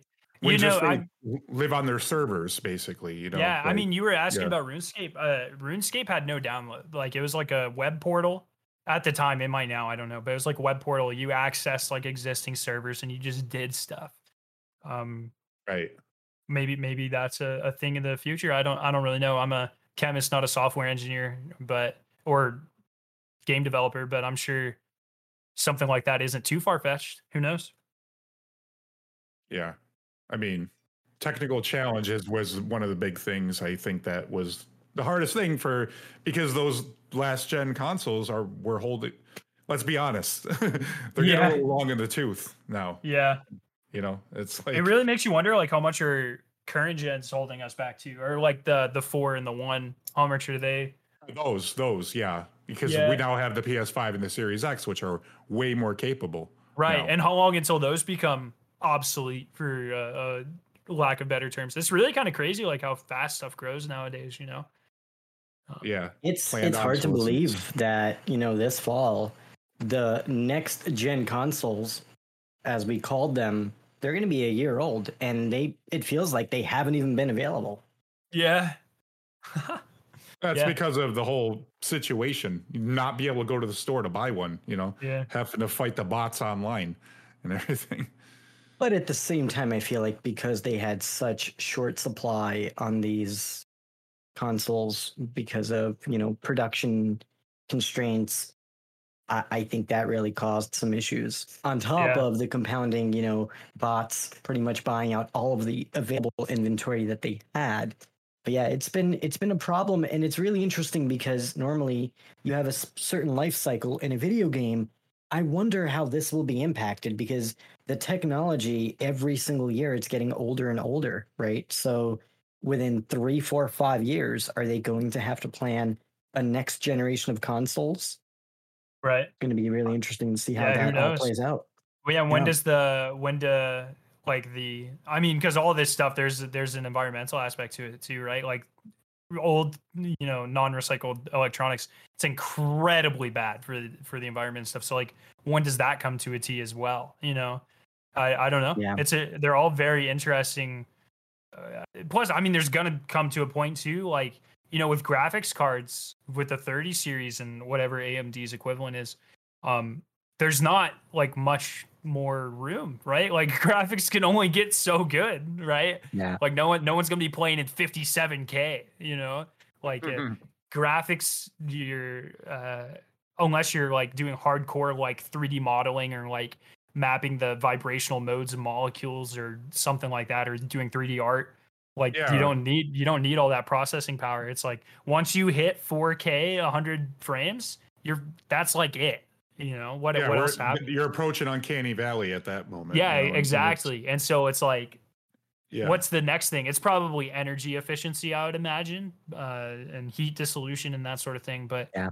uh, um, And just creating more power in a smaller form factor. yeah, yeah, smaller form factor that that too. But like the 40 series graphics Yeah. cards, like I can't really see it going any more than that. You know, it's just like it's ray just tracing not kill your frame rate. yeah, exactly. And but it's how much more can they add? And it's the same thing with these consoles, right? Like, I mean, PS5 and the uh, the Series X, they're like pretty. They compare to like medium to high tier computers nowadays, like PC towers. So it's like, what more can you do? Xbox is, has like infinite games that you can download and not and and play and delete at any time that you want. So like you don't even need that much storage space anymore. And even if you do, you can get terabyte hard drive like thumb drives, right? So it's like memory space is pretty much as much as we need. The cloud exists, processing Right, yep. power is pretty much there. Like where where does it end? Like what's next? Uh, who knows? It's all really interesting. Liquid cooled Xbox Series X2, you know, who knows? Uh, it's all I, this stuff. This keeps me up at night. I I love it. It's uh, Oh man, me too. And that's why, like right now, it's such an exciting time. E3 is right around the corner. We're Yeah. expecting new Nintendo hardware. We're waiting on so many games to come out. We just saw Elden Ring. We're about to get more information about Zelda. I mean, it's a really good time to be a gamer. And I love it. But the problem is that there's just not enough time to play all these games, which Yeah. is kind of the, the, the hard part. So, Skarrow9, if you could choose between eating only mayonnaise for the rest Oh, of your life or sweat mayonnaise, yeah, sweating mayonnaise for the rest of your life. This is ATV. So it's like, would you rather only eat mayonnaise or only sweat mayonnaise for the rest of your life? Uh, This is a this is ATP. He's a really good friend of mine. Really insanely cracked uh, Destiny player as well. Um, He loves this question. He loves this question. And I think the easy answer is sweat mayonnaise, right? I mean, uh, you already like have natural oils in your skin, so sweating, you know, the the fats and mayonnaise, uh, it would smell awful, but it's nothing too much different than what you're already sweating. Um, and you can still eat whatever the heck you want. But like mayonnaise is gross, and I'm not eating that only like then I can never have a donut burger again, you know? I easy, easy, easily I would only sweat for mayonnaise for the rest of my life. I'm picking I think that's a good answer because I love mayonnaise. So, But like, Oh, do you only eat mayonnaise? Or yeah, that's that's it. Yeah, you just, can Oh, oh, just mayonnaise. You can't put it on anything. Or No, it says eating only mayonnaise or All right. only sweating All right, mayonnaise. I, I, I'm changing Yeah. my answer. Then I'll, I'll sweat it. I'm Yeah, gonna take dude. sweat because I, I would not be able to give up Ben and Jerry's ice cream and, and so many things that I enjoy consuming. So I, I can't do it. I'm sorry. yeah, I will I mean, sweat mayonnaise for the rest of my Sweating might be the good, the best play for someone who does like mayonnaise as well, because it's like you know you're having a good gaming sesh. You get a little bit of the pit stainage going on. You just you know take a lick. You got yourself a snack. Love it. That's awesome. So Skarrow9, we have a question from Skarrow10. Okay. You oh have, yes, There's another Skarrow. yeah. There are a ton of scaros. Which exotics do you think are underrated? And which ones do you think deserve buffs? Oh, underrated exotics. Oh, I don't know. Anarchy, because no matter it is so good, no matter how many people like it, not enough people like it. Um no, real real talk, underrated exotics. I don't really let me I'm looking through my dim right now. Is there anything underrated? maybe I think uh oh so well, I like symmetry for a different reason. I like going into the Cosmodrome with symmetry and because you can you can friendly fire with symmetry and killing new lights. That's awesome.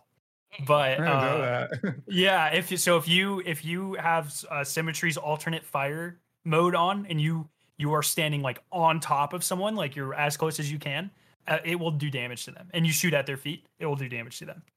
Um.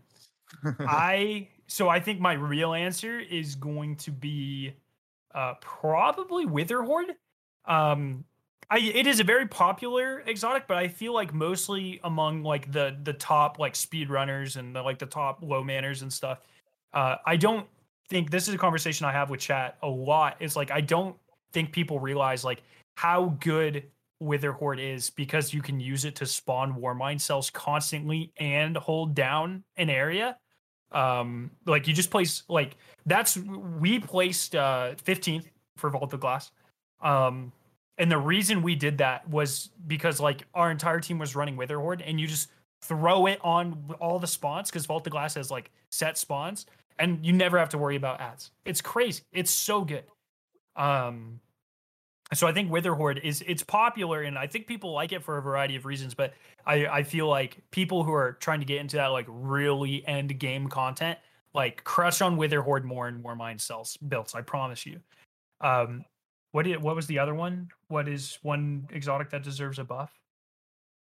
Yeah. What what exotics do you think are underrated and deserve to be buffed Oh, in the game? So many. Oh my goodness. I um I want my Izanagi's to not to be able to sprint cancel again. They they destroyed my baby. Uh Cryosthesia's bad, needs a buff. Bad Juju could use a buff. Cerberus could probably use a buff. I want Red Death back instead of Crimson, so that's kind of Yeah. like a buff. Thank you. I was just Red thinking Death. Red Death. Yep. Yeah, yeah Red Death, uh, its buff is existing again. Yeah.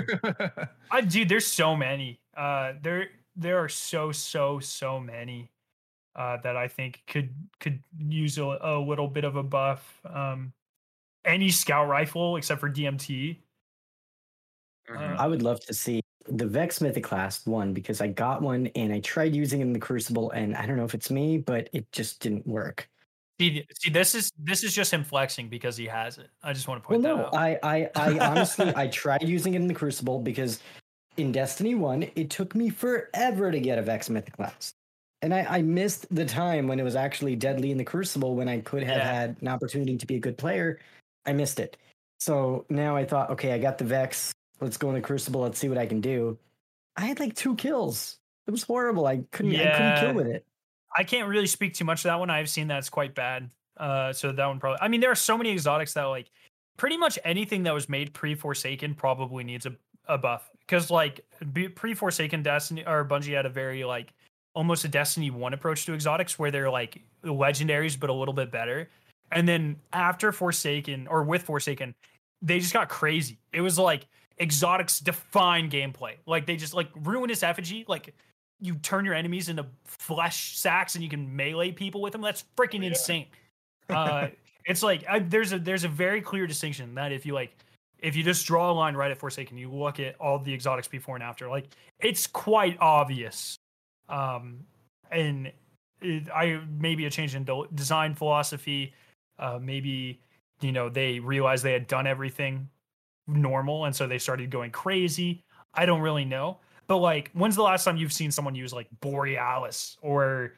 Uh, oh, I know, right? yeah, or or um prospector. You know, like these they're so boring. They don't do anything. They're just like eh, you know, I don't know. Those, those sorts Hard of weapons.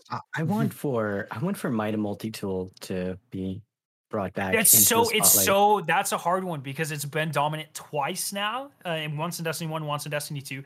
I think like I think they're scared of scout rifles, and I'm scared of scout rifles too. Yeah. Like they teeter on that edge, and they, I think that is the the hardest um class to balance because it, it is so easy for scouts just to like destroy everything.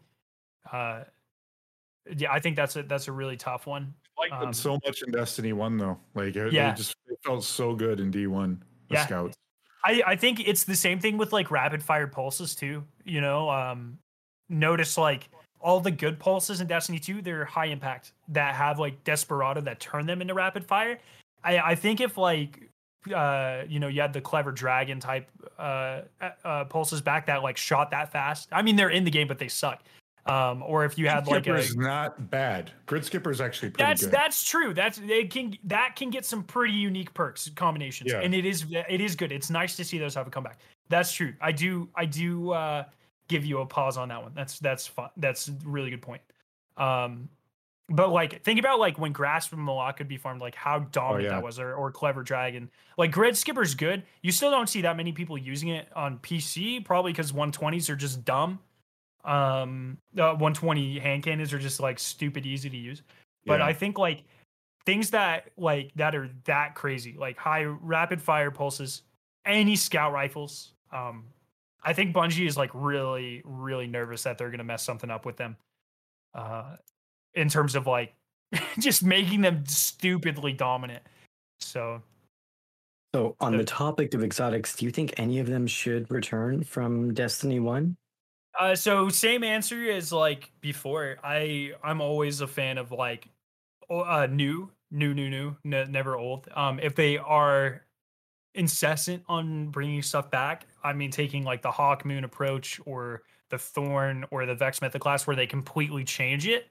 Um, because at, at that point it has the same name, but it's a different exotic, right? Like it's not. Uh, people like to use this kind of uh, argument, like, oh, it's just a reskin, or they're just bringing it back from Destiny One. It's it's not, or it's the same. They're just reusing content. But like when you change something that much, it's no longer the same gun. Like I don't care if it looks the same and it sounds the same. If it if it feels different, if it has different perks, uh, it's not the same gun. Um, and so like you know, your Ace of Spades, way, way, way better in Destiny 2. Uh, your yeah. Hawkmoon, much different. Outbreak Prime, eh, a little bit the same, eh, a little bit different. Um, but if they're gonna take like the Monte Carlo approach, where it's like carbon copy, or uh, what's another example? Um, trying to think, but they they really haven't done it too much recently. Telesto is pretty much the same. Yeah, Telesto's pretty much the same. Um, mm-hmm that one's just stupid though. yeah. Um, you know, I it really isn't that many actually that they've brought back. I'm looking through uh, Sleeper's way worse than it was in Destiny One. Yeah, it's pretty yeah. much the same though. Like I I want them to fundamentally change the way the weapon works. Um, like I, so I, I'm like, for instance, like Gjallarhorn. If you brought it into Destiny 2, I think it would be completely and utterly underwhelming. Like Gal- Gjallarhorn was crazy in Destiny 1, but Anarchy would dwarf it. It w- it wouldn't even be close. You know, it's um. Gjallarhorn was crazy because you could do two weapons worth of DPS. Well, Anarchy shotgun hot swap, and you're doing three weapons worth of DPS. You know, it's just Yeah. I, I I'm a I'm a very firm believer of uh, personally new new new or heavily revamped content, um, but preferably completely new stuff. Yeah, I'm you know, I'm with you on that. I want new stuff. I get excited about playing something new, not necessarily it's not that I don't want old stuff back, but I feel like Bungie is just doing too much of that where it's like now they're just doing it because it's easier for them to pump out more content, right? If they brought back or an old weapon from the past, maybe once a year, twice a year, you know, something like that, I get it, but they're doing it at, at such a rate where I, I worry that we're sacrificing new content as well in the process. Well, I'm trying to I'm trying to think like are they really doing it that much? I'm sure like so I can think of Vex obviously, but once again, that's like it's a new gun. It's barely even the same. But what's like the last one? Okay, before- like let me give you an example. They're bringing back a ton of like old old exotics, especially they they've brought back, and I kind of get it, but oh, you mean like the nightfall weapons and stuff? like the nightfall weapons and every and everything like that. And I'm not saying that it's bad that we're getting things like Shadow Price back. I mean, we've wanted these weapons in the game, right? But will mm. it get to a point where we're just getting too much of this stuff back? Like, let me give you an example. Iron Banner. We're getting Destiny 2 stuff from vanilla Destiny 2. We're not really getting anything that's really new. It almost So feels this like is this is where my argument with that comes in though, because like so the two examples would be occluded finality and the hand cannon, but like Okay. they were static roles in Warmind, so like they have completely different perks I now. ever got those That's weapons. And so and so and, and like I don't really count that as like yeah they're bringing them back, but I think they're just realizing that weapon's full potential. And then like you have things like palindrome, and it's like it's it's just different in Destiny 2, right? As complete, it's half the perk pool, if not more, is just completely different. Um, I just don't. I I see what you're saying, but like I don't. If it's palindrome or they make it look different and give it the same skill this or like uh perk pool, it doesn't really make any difference to me. I don't care if it's called or or named the same thing. If it feels different and it has a different function and a different role to fill, I'm fine with it. I I really could care less. If it takes Bungie an hour less to come up with a cool name because they can pick something from Destiny 1, uh, to hell with it. I don't care. Um and I Yeah. like same thing same thing with Hung Jury. Like Hung Jury in Destiny 2 is not Hung Jury from Destiny 1. Uh, it can co- it can roll with that same combo, but it's like it's a very different feeling weapon because The the games are very yeah, Yeah. exactly, exactly. And so it's like I, I feel like people get hung up on that, and that's perfectly fine. That's that's to each their own.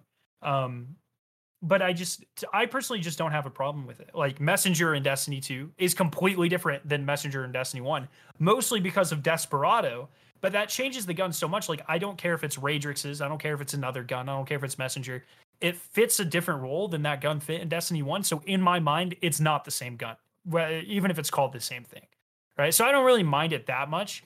Uh, but if they like carbon copy and exotic in, and they haven't, they really haven't done that very much in Destiny 2, but they did it with, uh, like I said, Monte Carlo. Um, uh, Mida is the exact same. Like, then I start having problems with it. But if like they, you know, they're just saving time on like the design work a little bit, and they're like, we're still gonna give this thing a different role in the game. Whatever, I uh, do it. More power to you.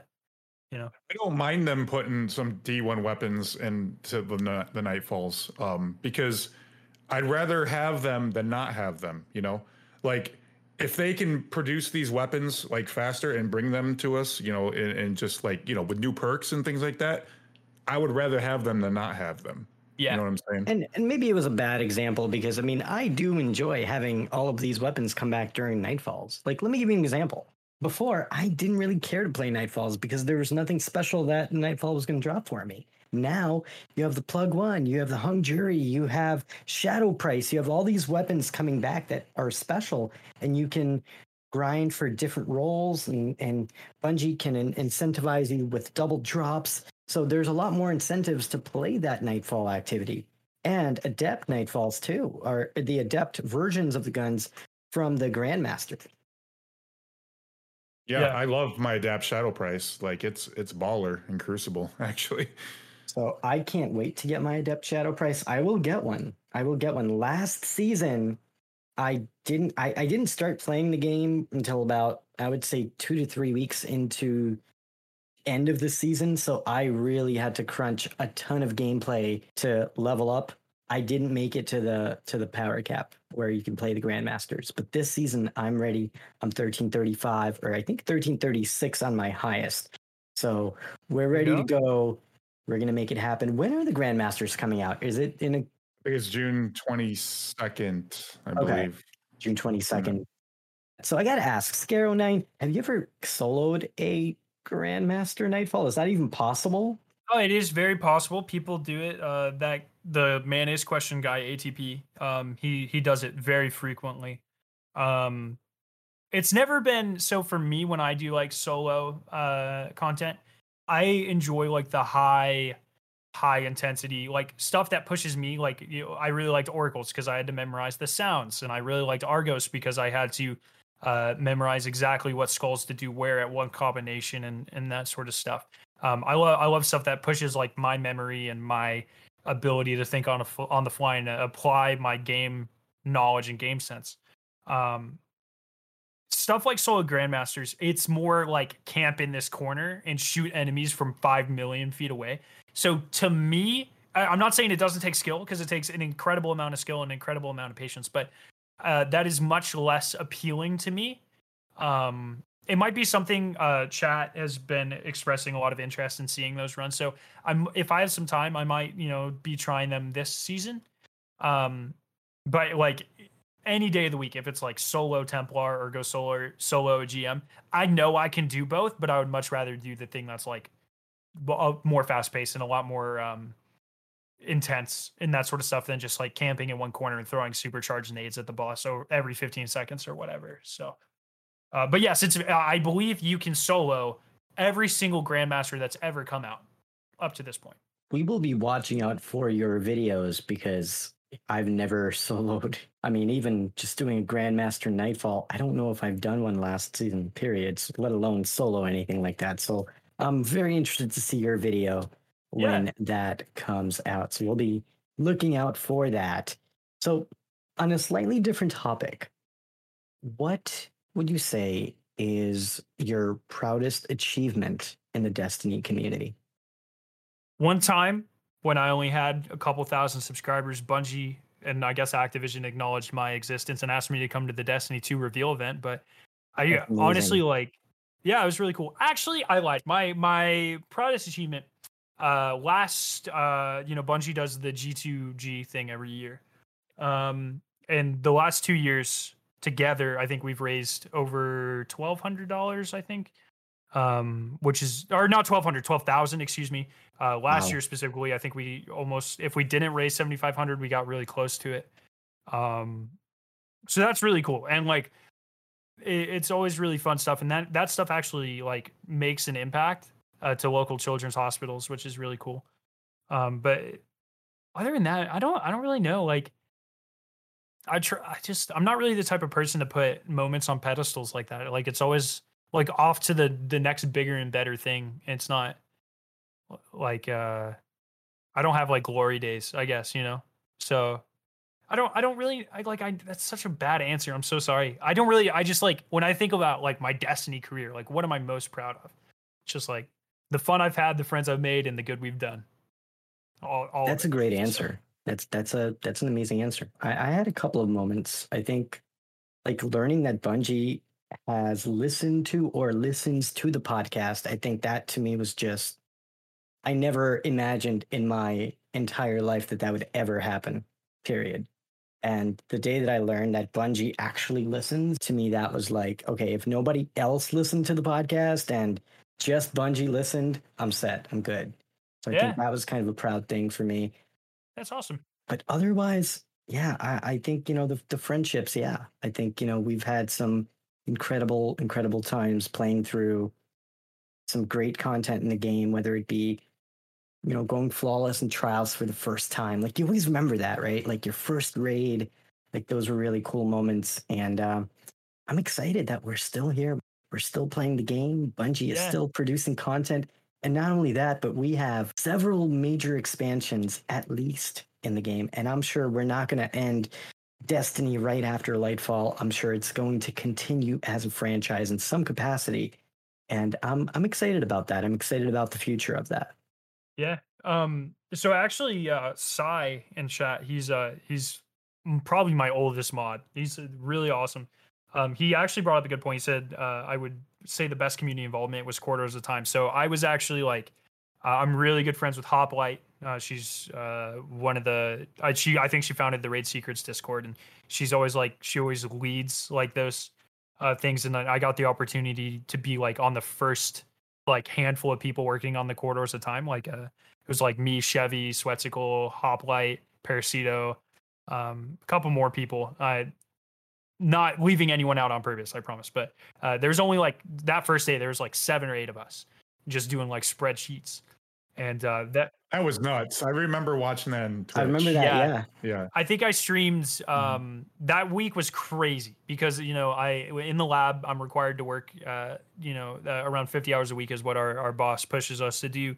Um, and that week I streamed corridors of time for over 45 hours. So it's like I was literally averaging like three hours of sleep a night, if that. It was the worst and best week of my life. Um, and uh, I made a deal with chat uh because uh, we were at like 47,000 subs. I was like, if we hit 50,000 subs this week, uh, I'll get the tattoo. Chevy somehow heard that and he just like j- just drove everyone to my channel. And so, long story short, I ended up getting a tattoo for corridors of time.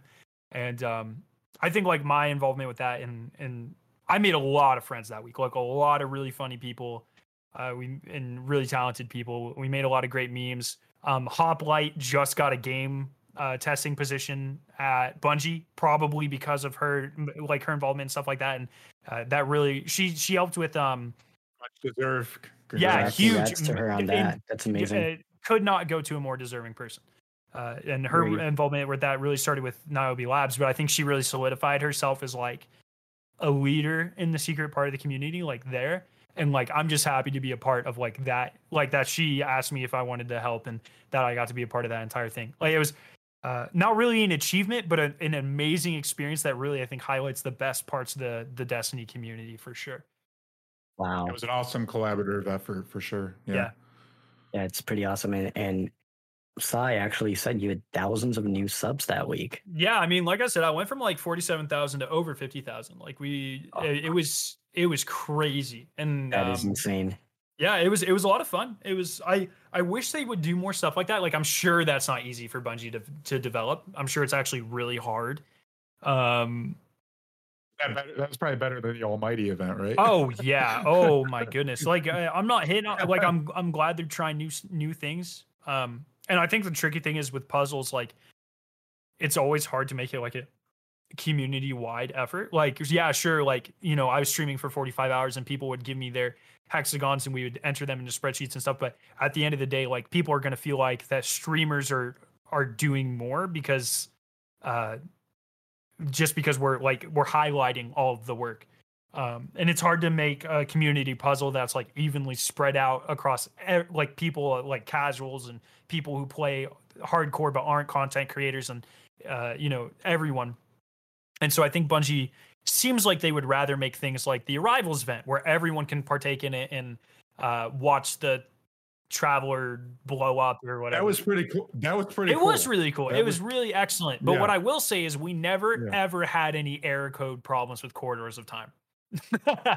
so like it's it's yeah. it's it's harder it's when you get more of the community involved to such an extent i think it's harder for them to manage but more people feel uh, involved. So I like a healthy balance of the two. Um, I love like you know going back to the Call of Duty Zombies background. Like I was a huge Easter egg hunter. Like I love puzzles and stuff like that. And um, I, I, I wish Bungie would do a little bit more, like lean into that uh, a little bit more often. Um, it's probably a resources thing, but uh, when they do it, they do it perfectly. Yeah, even um zero hour. Yeah, yeah, zero hour. That was, Whisper, that was really fun. Yeah. Whisper was huge uh, for the channel. Um, an amazing uh, event.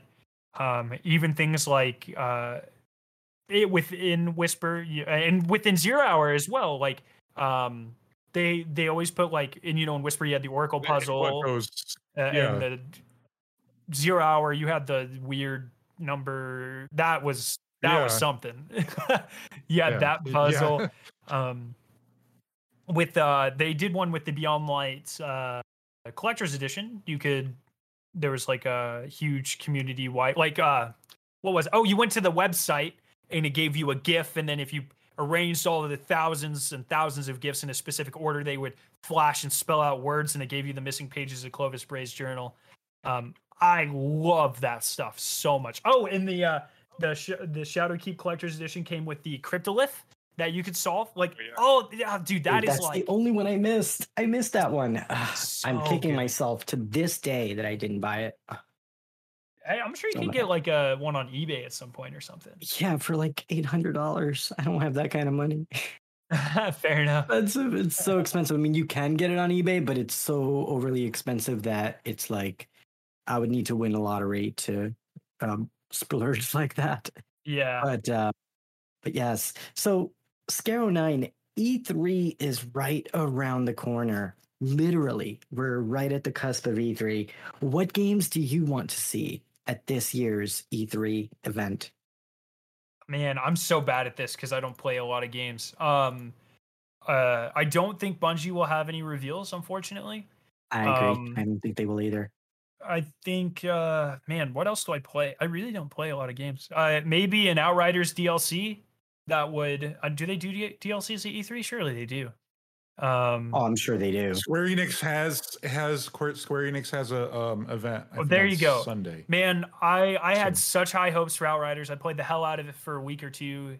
Uh, maybe maybe a DLC to give it some end game content, but like like thinking back to the games that I've actually played over the last couple of years, uh, like I'm real boring. Like I'll play Minecraft, I'll play I played the two Doom games, Outriders, Anthem.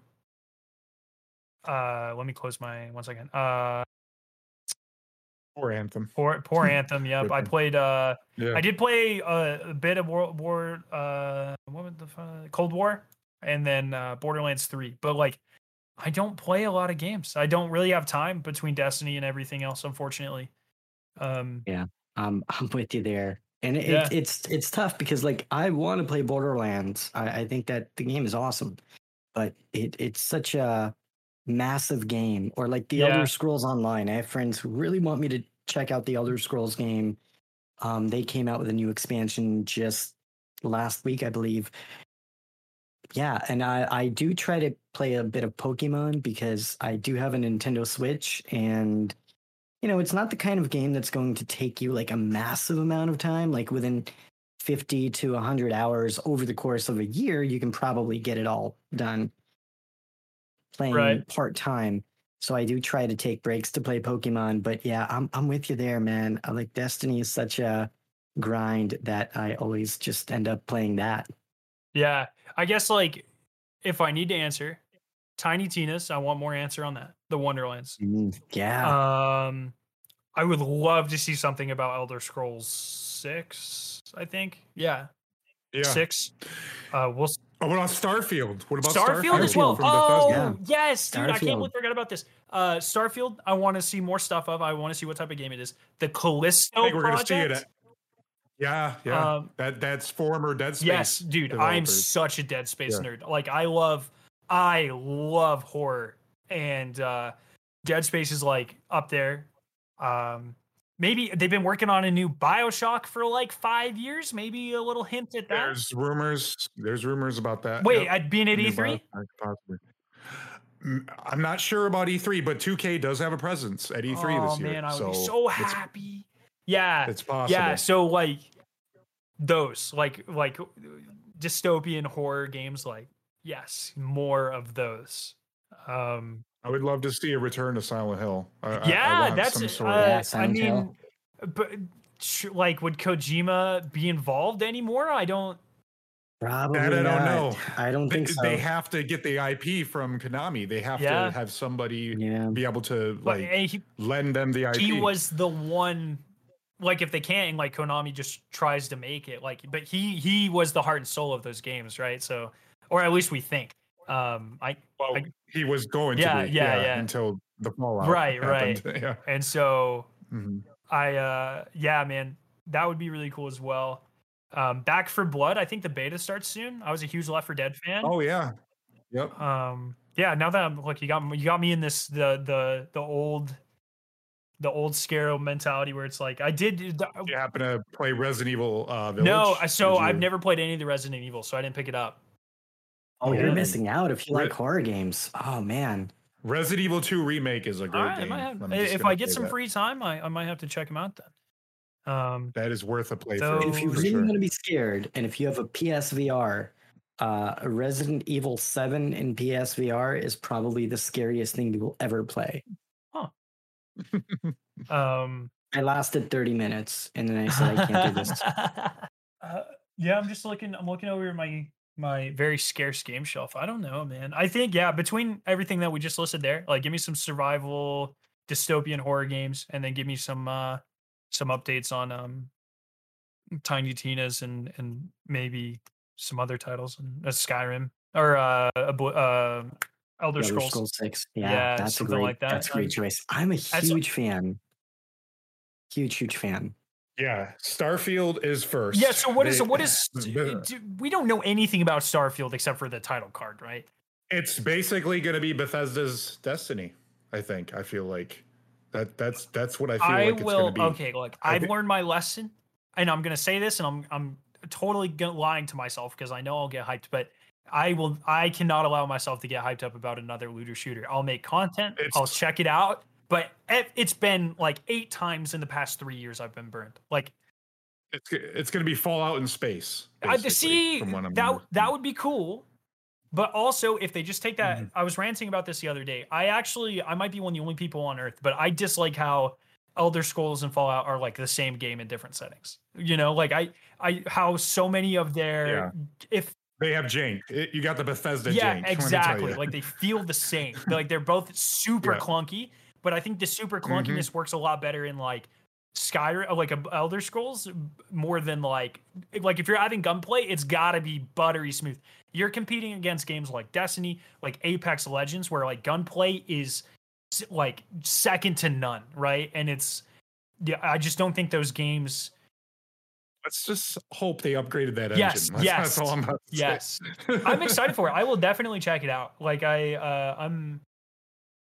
That is the type of game that it, that would intrigue me if it, if it is going to be something like that. Um, but we'll just we're going to to see it at E3. It's not going to release this year, but I think we're going to see Oh yeah, it I'm I'm at down for it, the- man. I'm, at- I'm all at the Microsoft. Yep. I'm, I'm always in for uh, giving hype to stuff. So That would Yeah. be pretty pretty sweet. So Skarrow, on that note, what an amazing, amazing interview. We have one more question for you as part of our interview segment. And the last question we have for you is what is next for you in your YouTube journey as you approach 70,000 Guardians strong? Oh, I have no idea. I don't plan that far ahead. I uh, I wake up and I'm like, wow, I'm gonna do something next. Uh, what is next for me? I think we're gonna try to do two man Deep Stone Crypt Flawless in the next couple of weeks, or at least start practicing it. So maybe that question mark. More videos and live streams, that's for sure. But uh, I don't have I don't really have anything insightful. I apologize. I don't. I uh really I'm coming up on the most stressful part of my uh, PhD candidacy uh, later this fall, and it's like once I'm over that hump, like your PhD is pretty much guaranteed. Like for it's like a most most people when you pass this defense, I'm coming up uh, on like once you pass that, like you're it's downhill for the the last year and a half. But like I'm stressing hard, like coming up to the vertex, and uh, so YouTube's kind of like it's just I, I don't have any grand elegant plans. It's like i do this on the side when i have time. I'll stream a couple times a week and i'll just do fun stuff but no major projects in the works right now. I, I don't really have the the mental time for it. So just vibing. Woo That would be quite the accomplishment, though. Yeah. When you, I hope so. Yeah, that. yeah. This uh so once I get over this this second this two second out of third defense uh in my career, it's the hardest one. Um then it'll just be uh, I'll do another year and a half of research and then my final defense which is pretty much a finish lap uh, or like a victory lap and then I'll be done, but I just need to get over this second defense first, and then once I'm there, like I'll then I can chill out. I can start doing a lot of fun nonsense like ranking videos that take me hundreds of hours again. But until then, I don't really have the I don't really have the time. So Cool. Well, we will definitely be watching your videos and looking out for your content, whether you're live streaming or in terms of guides and, and different uh, exotic uh, videos. And and thank you so so much for uh, joining us for our discussion with the Guardians. We do have a few more things to talk about here on the show tonight. Of course, we have Iron Banner. Iron Banner is here. It is live. It's happening right now. This is the second Iron Banner of season of the Splicer. And this week, Iron Banner is live. We have some things to talk about in terms of Iron Banner, some feedback that we can offer in terms of what's good, what's bad. So I wanted to take this time to kind of talk a little bit about Iron Banner and the state that it is in today and where we feel it should be.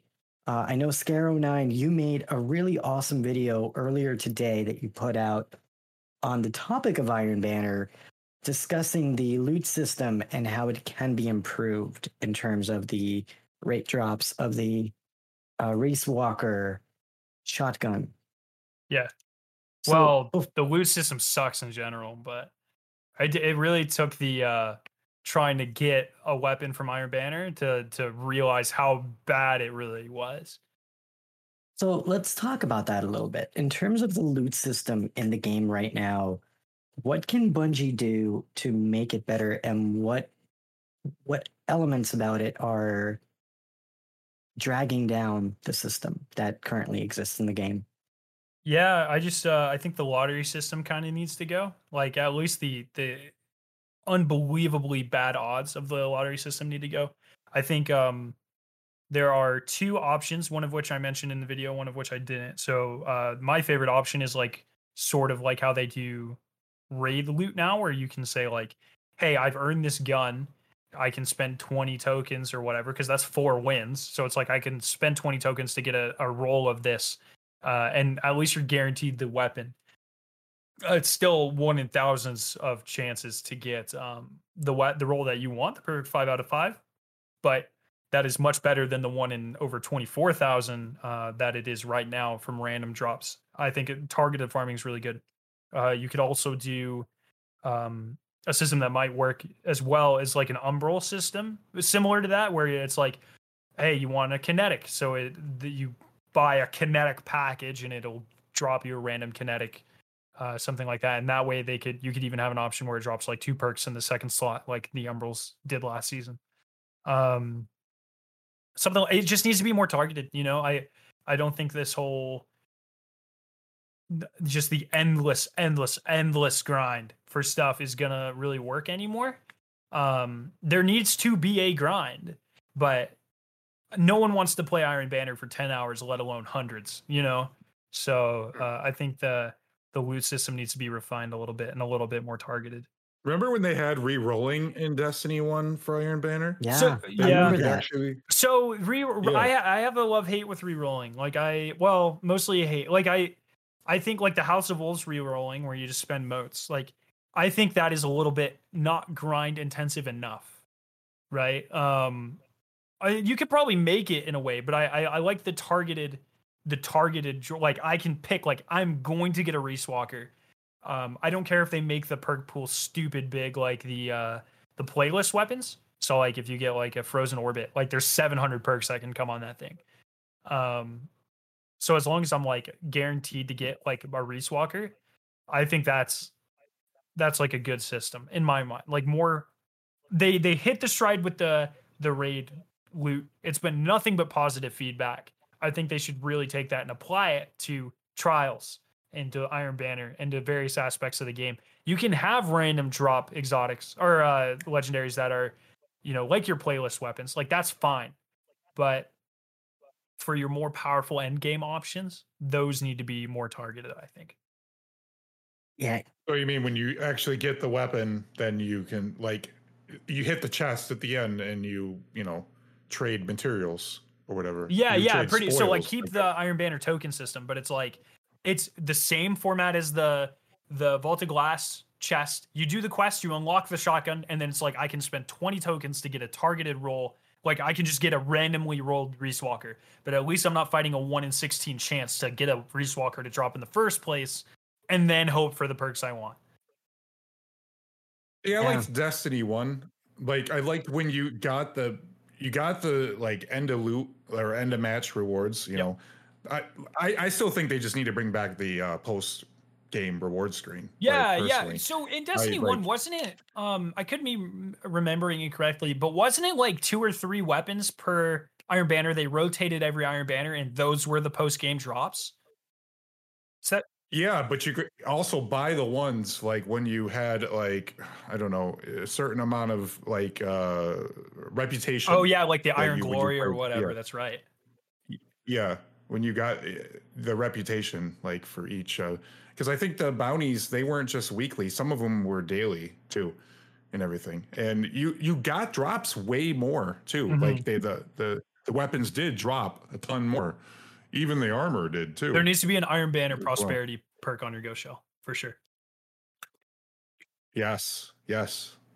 Yeah, I agree with Yeah. that. Too. And I Yeah, really it's a in Destiny in One. I believe it's been so long, but I think it was uh, you know, you got your reputation from playing Iron Banner and from doing your bounties. And if I'm not mistaken, the higher your reputation was for the week, the more common it was to get post match rewards. Um I could be completely misremembering that, but I believe that was the case. And so by the end of the week, if you had grinded your butt off and you'd done all the bounties, you were getting a ton of drops. I I think that's a good system as well. I like I don't mind the I like the targeted like these are the three weapons that are dropping post match this week in Iron Banner. Um, I think that's that's fine. I think that'd be cool. I personally really love the system that we have in Array in the Vault of Glass, where you can farm for tokens to then turn in at the end for the drops that you want. And I do think that would be something that Bungie could probably easily implement into Iron Banner because, I mean, the one in 16 chance just to get the gun, and then you have to get a, a better roll. It It's not sustainable, especially for an event that you have once a month. Right? Yeah, it's yeah. not even something that's always around. It's it's literally available once a month. So I do think that Bungie needs to really reevaluate how the drops are being um, presented in the game with Iron Banner for sure. Yeah, I think with between world drops and playlist drops, like there's plenty of this hoping for the right weapon with good perks. But um I feel like if the Umbral system and the the raid system has shown us anything, it's like targeted farming does not eliminate all the hard work and it does not eliminate you know uh, the grind from the game. It just targets it. So you actually feel rewarded for your grind rather than i don't know spending spending 5100 tokens in the span of two hours and getting nothing for it. Not Or getting screwed on your your bounties when you, you turning them in and you get the same like Ye- pair of pants four times in a Uh, row. y- yeah, exactly that. But yes, I I've been saving tokens since uh, I don't think I've spent a single Warmind or a single Iron Banner token since Warmind. Um, and I just spent them all yesterday. wow. and that's when Oh, I was wow. like, wow, this system is very bad. That's crazy. So and you still didn't get a god roll. I I got a couple four out of fives. I think the best thing I uh the I, I got an Iron Reach Slideways that was all right, and then I got a quick draw Killing Wind that was all right. Bad masterwork though, unfortunately. But I like keeping um I have a I have a feeling that I don't know this for sure, obviously, but I I would not be surprised if at some point in the future we were able to re-roll the masterworks like we could in vanilla or non vanilla but Warmind they allowed us to do that. I wouldn't be surprised if we see some sort of return to that. Uh, so I like to keep like god rolls that are like god rolls, but the masterworks gone are like bad. Like I just throw those in the vault and I just hang on to them for a bit, see if that'll come to fruition. Yeah, no, that that definitely makes sense. And I, I've collected quite a few uh, masterworks and god rolls. Hopefully, that will be really good in the future when they buff things in the game. Um, so what about in terms of the Iron Banner loot? Are do you both feel that we're getting enough loot in the game in terms of the rewards? justifying the chase? Do you think Riiswalker and uh, what was the other weapon? Archon's Thunder, maybe. Archon's Thunder, yeah. Are they enough to keep players engaged in Iron Banner? I think the problem isn't the loot. I think it's the the Iron Banner structure. Like I I think sure. I mean Riiswalker is, yeah. Um I just like uh if you add like the Igneous Hammer last season was enough to get people re-engaged with trials for a couple weeks. Like I think the main problem with Iron Banner is not the loot. I think it's Iron Banner's just boring, you know? It's been the same thing always. It needs a shakeup. Yeah, I yeah. But. Iron Banner Rift, Iron Banner Mayhem, something. It just needs to be not what it is Yeah. now. Uh, at least for a little bit. Give it a title. Give it some new armor. You know, like um, the weapons are are fine. Like especially when you know the metas of changing and uh, not only that, but they brought back the two Warmind weapons as well. This this season, last season, I don't remember. Um, it was this season, and uh, yeah, it was. I, I've heard a lot of people the uh the occluded finality like people like apparently that thing's stickier than hell like it's actually like a crazy good sniper um i haven't gotten a good one yet but um oh actually i did get a good one look at that i was just looking through my dim and i was like oh that's a five out of five i didn't even know i had that well there you go um it's uh yeah, I, I yeah, I think the rewards are fine, but I think the the big thing about Iron Banner is like we need a renewed focus on it, uh, which they said they're doing soon. So hopefully, yeah. Like I said, when I said it needs a shakeup, I feel like it needs a new. I don't know. Uh, like, it, I don't know if it needs some sort of like injection of like some new ideas, might possibly. You Yeah. know, like I'm not saying reinvent the wheel or anything, but I think it would some freshness brought into the activity. yeah, new new I game modes would, would help. and uh potentially, I mean, even a couple maps. You know, it's, it's one of those things. why why can't we have like some like I got an idea. Remember um combined arms from D1? Yes, You know, like why can't we have like a combined arms? combined arms, Banner? but because of Yeah. the the consoles and computers are they're more powerful now. Do it twelve on twelve. yes, and yes. really make it a freaking Iron Banner, dude. Just chaos. Yeah. First light back. Um, they're first light uh Bastion, Bastion. What's the uh, other Sky one? Shock. Yeah, Sky Shock. Oh my gosh, that would be Yeah. dope. I'm here for it. I, I I think you would get people in and playing, like absolutely. because you're bringing a new idea and a new identity to the- to the And activity. First Light is know. already in the game. Like we, it's an override this season, Right. and it was in part of Shadowkeep as well. Like that would, that would be crazy. Like make it. Uh, so that's I think that's the thing that that these game modes are missing. Like Trials just feels like elimination. Iron Banner just feels like control, and it's like, it's like those but sweatier. I, I think if you really want these game modes to succeed, I think they need to be unique. Like that's the reason like Solstice is so nice because it brings you the EAZ. And that's the reason like um Festival of the Lost, like the the forest isn't the coolest thing ever, but at least it's something new. Um I think Iron Banner, like if you did something stupid, like just just off the cuff, weird like that, it, I think it'd just be more fun, you know? I think that'd be really cool. Yeah, I mean, I, I feel like it would breathe life back into the activity. Know, yeah. and things like that. And you could alternate it. You know, you could have, like you said, Rift. Because we had, I think, a Rift Iron Banner. I think. In Yeah, yeah, we did. point. I and we we definitely had a Mayhem Iron Banner. I don't. That might have been in Destiny 2 though. But Yeah, I don't like.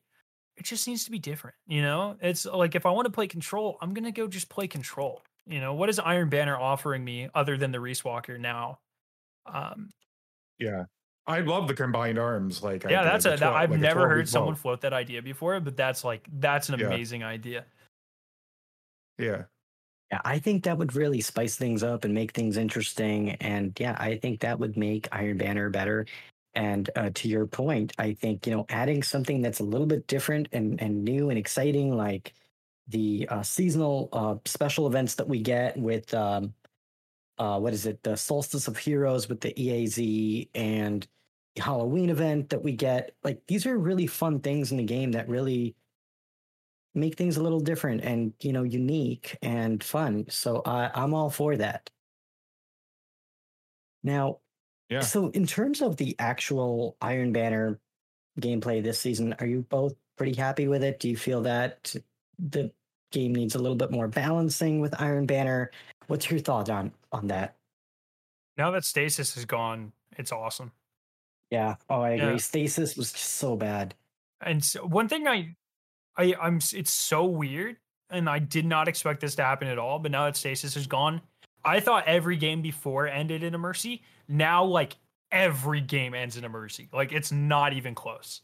Like I, I um, I might be because we were six stacking, but we were six stacking for last night for like an hour or two. I, I truly do not think there was a single game that was not a mercy.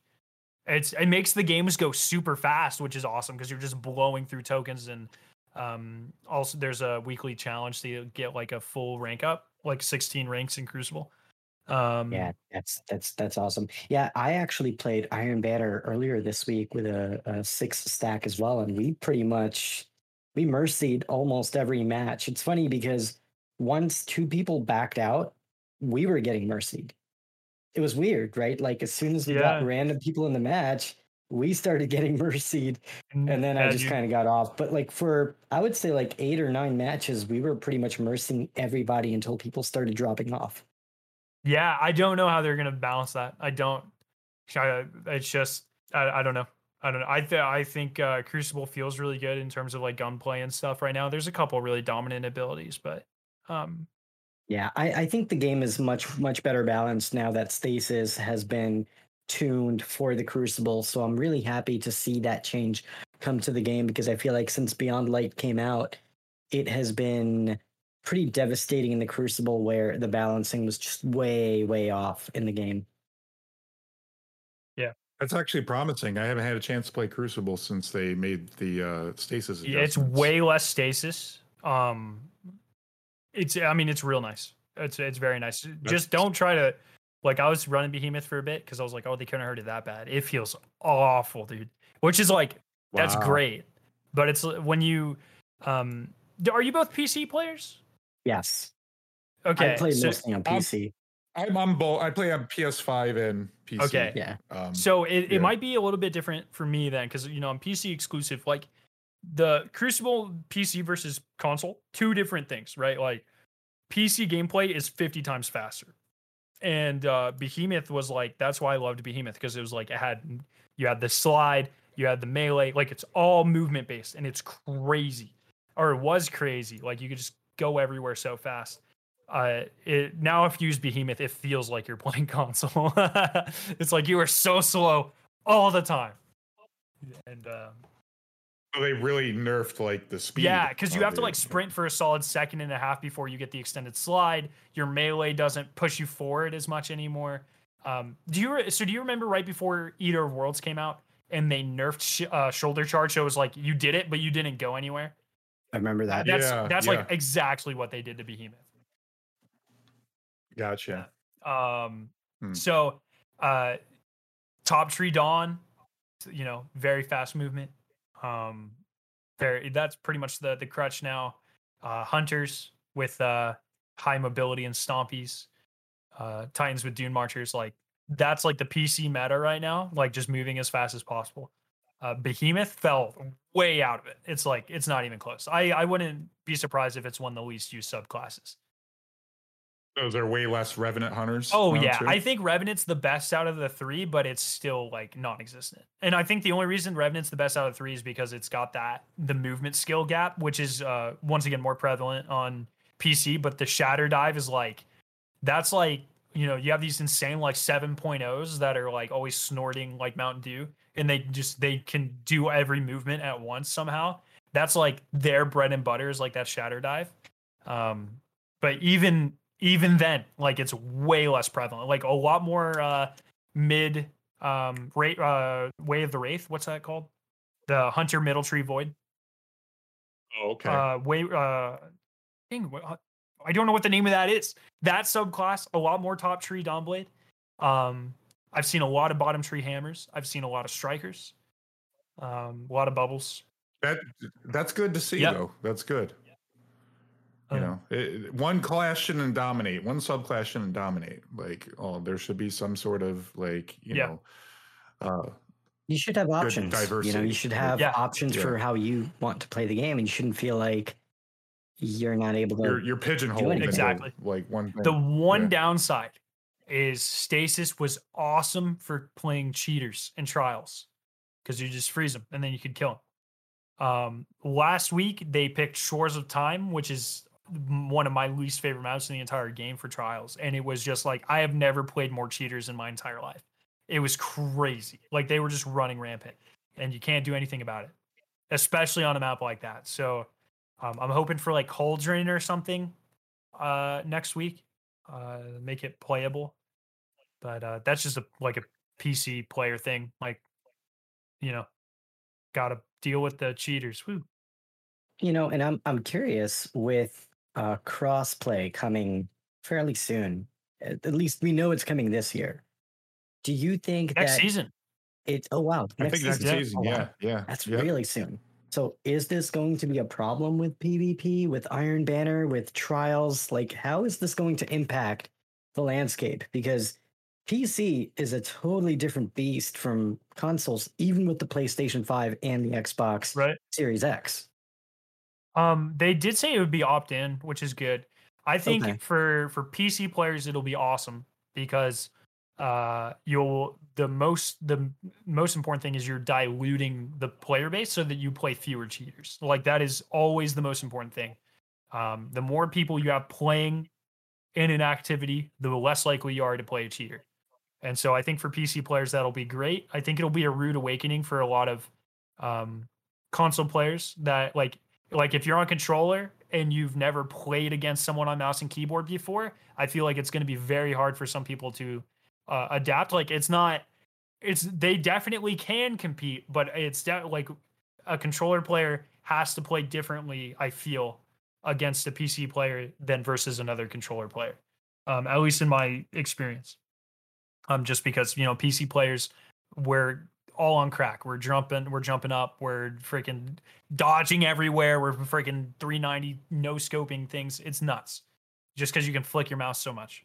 Yeah, Um, it's it's pretty crazy. And I'll tell you something. When I play on PC, I'm still playing with a PS4 controller. I know, I admit it. Um, I'm still trying to get used to keyboard and mouse. However, I do have a high refresh monitor with a fairly decent graphics card. I have a 3070, and um, so I can play in like high refresh and high frames. Mhm. Um, it it's pretty good, but I can tell that when I try to play keyboard and mouse, it's much more responsive. It's so much faster. Yeah, I think that's the the thing. Like, you know, people are always talking about the targeting and stuff. I, in my opinion, the biggest disparity between mouse and keyboard and controller is sensitivity. Um, because maximum sensitivity on controller is nothing. Like, I don't know why they capped it where they did for Destiny, but it sucks. It's so slow. Um, if if you can, you know, if you play just as well at a higher sensitivity uh, uh, as someone at a lower sensitivity, the higher sensitivity is more likely to win those initial engagements because they're going to be able to get those first shots off faster. Um, they're going to be able to track better, not including aim assist and that sort of stuff. Um, that's that, in my opinion, is the main reason why you always see so many PC teams get worlds first. Because, like for Oracles, for instance, I can do a quick flick and I can see all seven locations. Whereas if someone's on controller, it takes them more time. And so like people are always like PC is better because it runs more. I uh, in my opinion, having played thousands of hours on both, the biggest difference is that the ability to be aware of more of your surrounding due to a higher sensitivity on mouse and keyboard. And I think that applies just as much to high-end PvE as it does to PvP. Um and it's just like that's why the game's Good so much faster because you can Yeah. you you know you need traction on controller. Uh, you don't need that. I can I can do like millisecond turns, 180s on PC, no problem. Um, I literally like flick my mouse a quarter of an inch to the right, and I've done a full 360. Right, like it's that that is the the largest limiting factor in my opinion.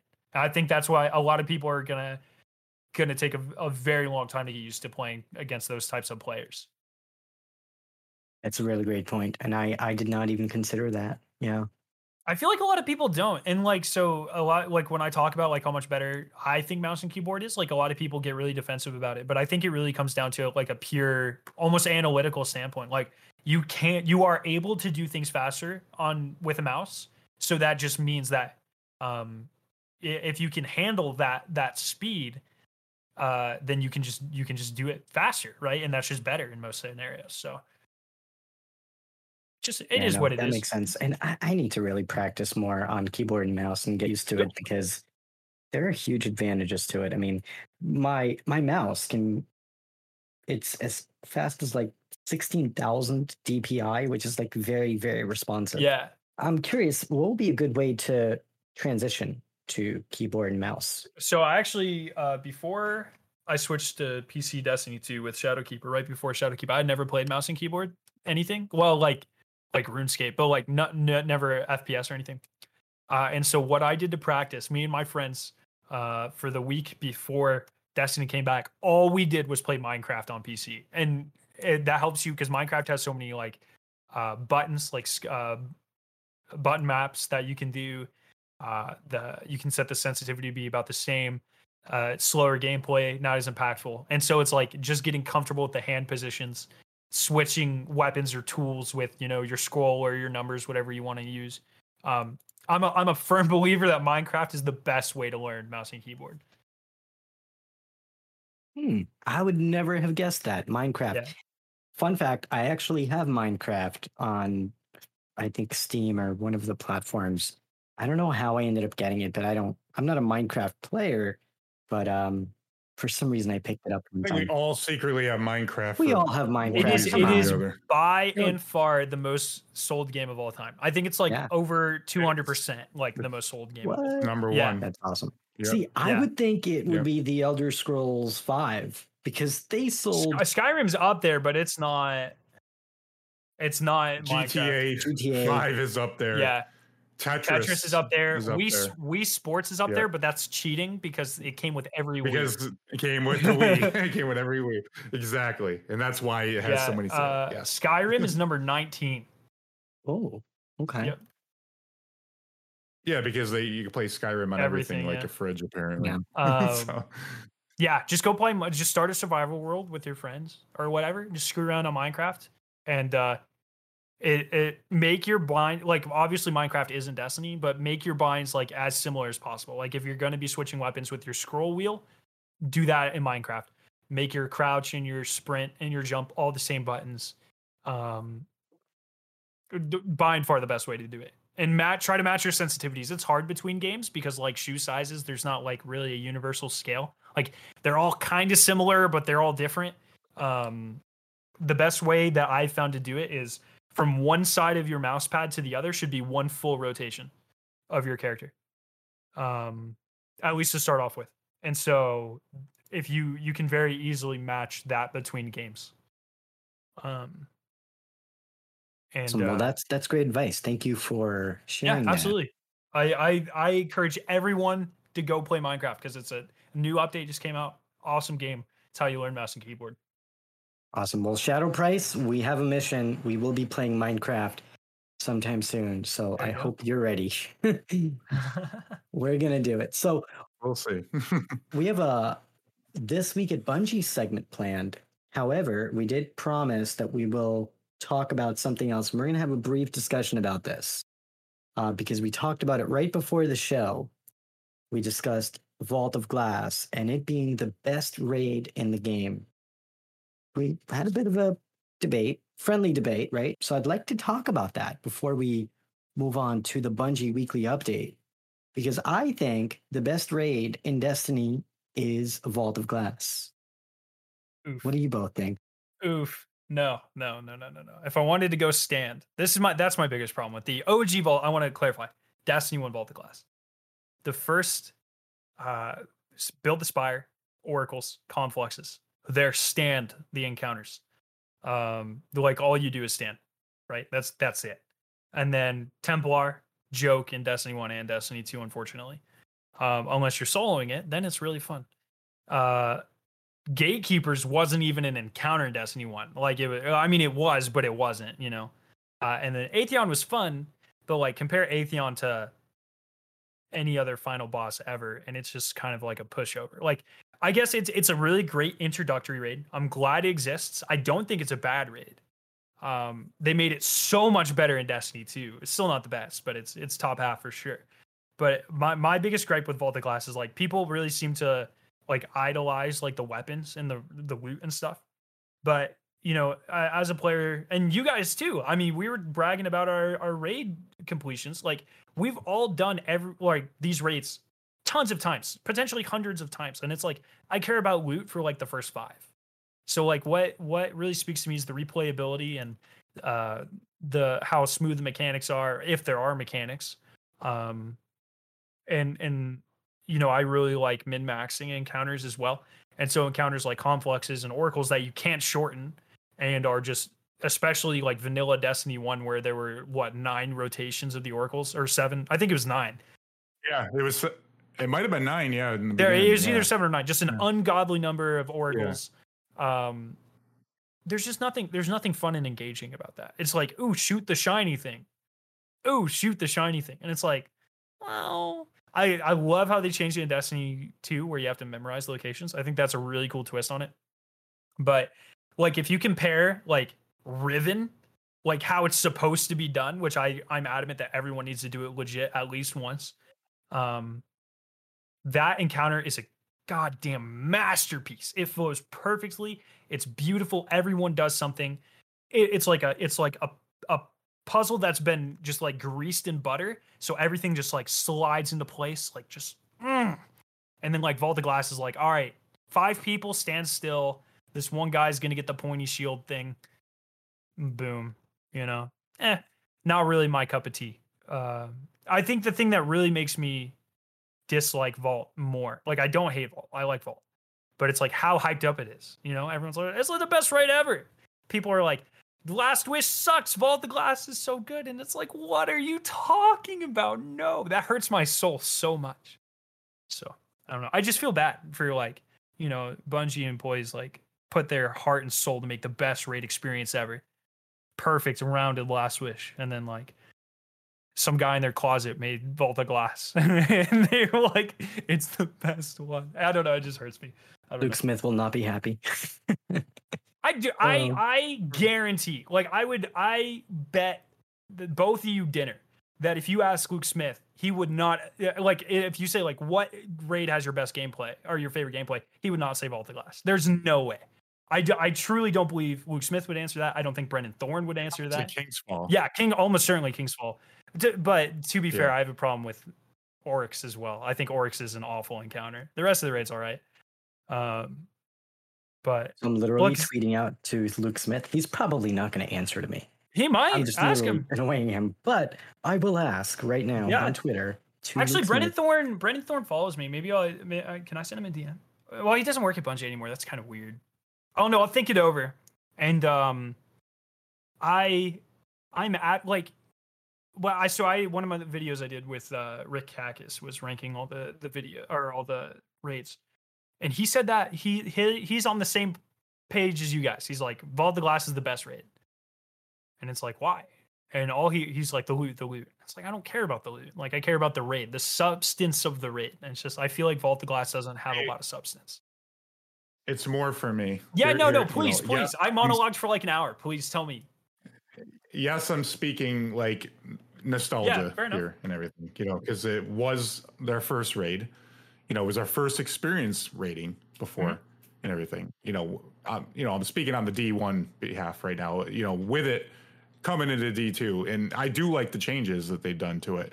But I, I guess what it is is it takes place on my favorite um, my favorite planet, my favorite location, which is Venus.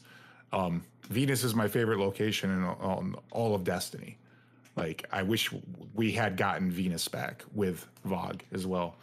Um, because I just, it's the music too. The music is very, I, I love the music that is in the raid. Like, cause it kind of just like, yes, speaking in nostalgia completely, but I just love that vanilla Destiny VOG feeling, like the Vex mm-hmm. music and everything. When you're in the encounter with the Templar, when you're fighting Atheon and you get him down to a certain uh, spot on his health, and then that really cool music kicks in and everything. Like, and music is a big aspect for me because it helps set the stage. You know, and it just like it gives me fond Yeah, memories. sure. And yes, total nostalgia. And yes, the loot, the loot, the loot is amazing. It was amazing in D one. It I don't know if it's as, as amazing in D two as it was in D one. You know, because the roll the the rolls that you got in the guns in D one were already they were already great. Yeah. Like the Fatebringer with Firefly, Outlaw, and explosive like rounds. You know, and Arc. Like, could you ask for a better hand cannon? Right. like for PVE, you know. So I mean, yeah, they kind of like they basically blew their load in the beginning with that loot being as good as it was. Um, so it kind of like set some other raids up for the loot not to be as special Yeah. and everything. So we fell in love with the guns. We fell in love with the idea of, you know, just the raid itself. It was our first raid. Fell in love with the music, the atmosphere. The the the Vex are my favorite enemies. Um so that's what it is for Fair me. enough. Like it was the those those all those things combined make it my favorite raid. Now Wrath of the Machine is like 1A. Like whereas VOG is 1, Wrath is 1A. Like cuz I love Wrath. I think uh, Wrath is Wrath is easily in my top three as well. I, I like it's like Last Wish, and then I I kind of go back and forth on what my second spot is, but uh Wrath is definitely like right up there, for sure. Yeah, I, I- I think I think for me, my probably top four would be Last Wish, Vault of Glass, Wrath of the Machine. I don't know, maybe Crota's End because I really did enjoy Crota's End a lot. But I think for me, what makes Vault of Glass so special and so awesome above all of the other raids, it may not be the breadth of the raid. Like I think there are other raids in the game that have a lot more depth to them. Last Wish, I think, was a masterpiece. What I really enjoyed about the Vault of Glass, one, the enemy races that we were fighting, being on on Venus, seeing all the Vex structures. I also think that uh, the encounters were fun. You know, i- they were, they didn't feel like they were overly um, I don't want to say overly difficult, but I don't feel like they overly extended their welcome. Where it's like, if I'm playing Last Wish, I need at least an hour and a half, two hours to play that raid. Vault of Glass, probably get it done in like an hour, hour and a half, right? It doesn't take as long. So I do enjoy that aspect. I think the music was amazing. I think the weapons were iconic. The weapons made everything more fun and special. And I think in Last Wish, I didn't feel that. Like I got the Midnight Coup. I I liked it, but like there wasn't. Midnight Coup really is any- Leviathan. Oh wait, that was Leviathan. Never mind. Um, There were there weren't really any many. I don't Uh, remember. There there the wasn't Nation of the Beast that great. Beasts. Yeah, I think Nation uh, of the Beast is the one I'm thinking about. Yeah, there wasn't any memorable loot. Oh, like the most memorable piece of loot besides 1K. The mo- the legendary that was most memorable to me was the Supremacy, supremacy. yeah. Was the the sniper that I got. Yeah. From No. I'm, that's that is fair. I mean, so yeah, I I can. Uh, one of my favorite raids, uh, Spire, has like the worst loot of all time, right? But it's Oh my god. it's about like it's ju- the oh, dude. The I just love buttery smooth mechanics that just flow into each other. You know, You know that raid has my the highest average completion like time of two hours and 49 minutes, and I only have two clears because it's just the mechanics in that raid are nuts. yeah. I think it, I think you it's get the you know the different different things for different people type of thing. Like I like I mean like I truly like I want. I, I was saying this the other day. Someone asked like, "What do you want in the future of Destiny?" It's like I want a raid that's just that is just unbelievably difficult. Like honestly, like the more as long as mechanics don't feel tedious, um, which I'm trying to think of like the only encounters that feel tedious to me are like the ones that can't be shortened. So like Oryx, you have to go four rotations. Gauntlet, you have to go three rotations. Um, the first encounter of Crown of Sorrow, you have to go four rotations. Like I, I call that the Oryx effect, where it's like you you cannot, no matter how skilled your team is, the encounter takes this long. I cannot stand that. That's my least Yeah. favorite thing on this planet.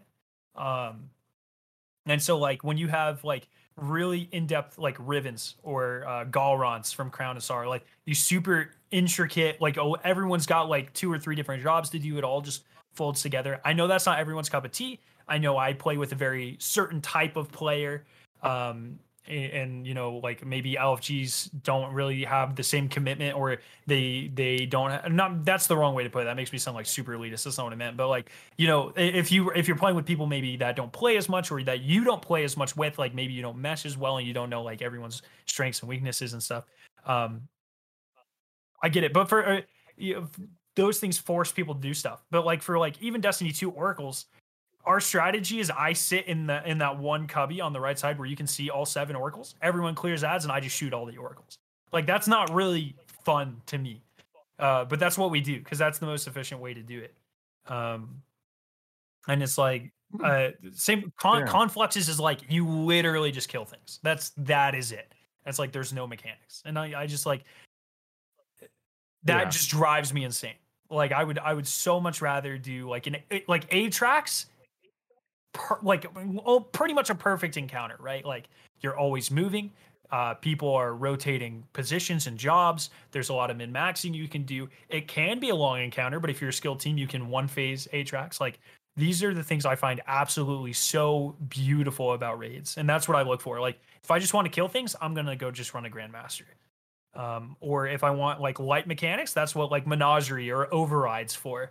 But like when I do a raid, I I want to feel it you know for me personally different different yeah. different strokes for different folks type of thing but that's uh that's how that's that's my raid mentality yeah that's why I th- where i think difficulty spectrum would come absolutely you know in into play that you know you, you have like three different versions like you know you have a you have a normal one you have a master and you have like a grandmaster one whereas the grandmaster is the toughest of the tough the enemies are the toughest you they're the most mechanics you know you, like you know you have to basically like not mess up at all. Yeah. You know you you have to have the best build you know to be able to withstand damage and everything. Uh i think that makes uh for that that will make some people that will give people challenge. Yeah. that will give people challenge who look to do like you know low man's activities and things like that. You know like i think it would give more substance. You know it, it you you'd feel more accomplished too for the people who who crave that challenge right. you know?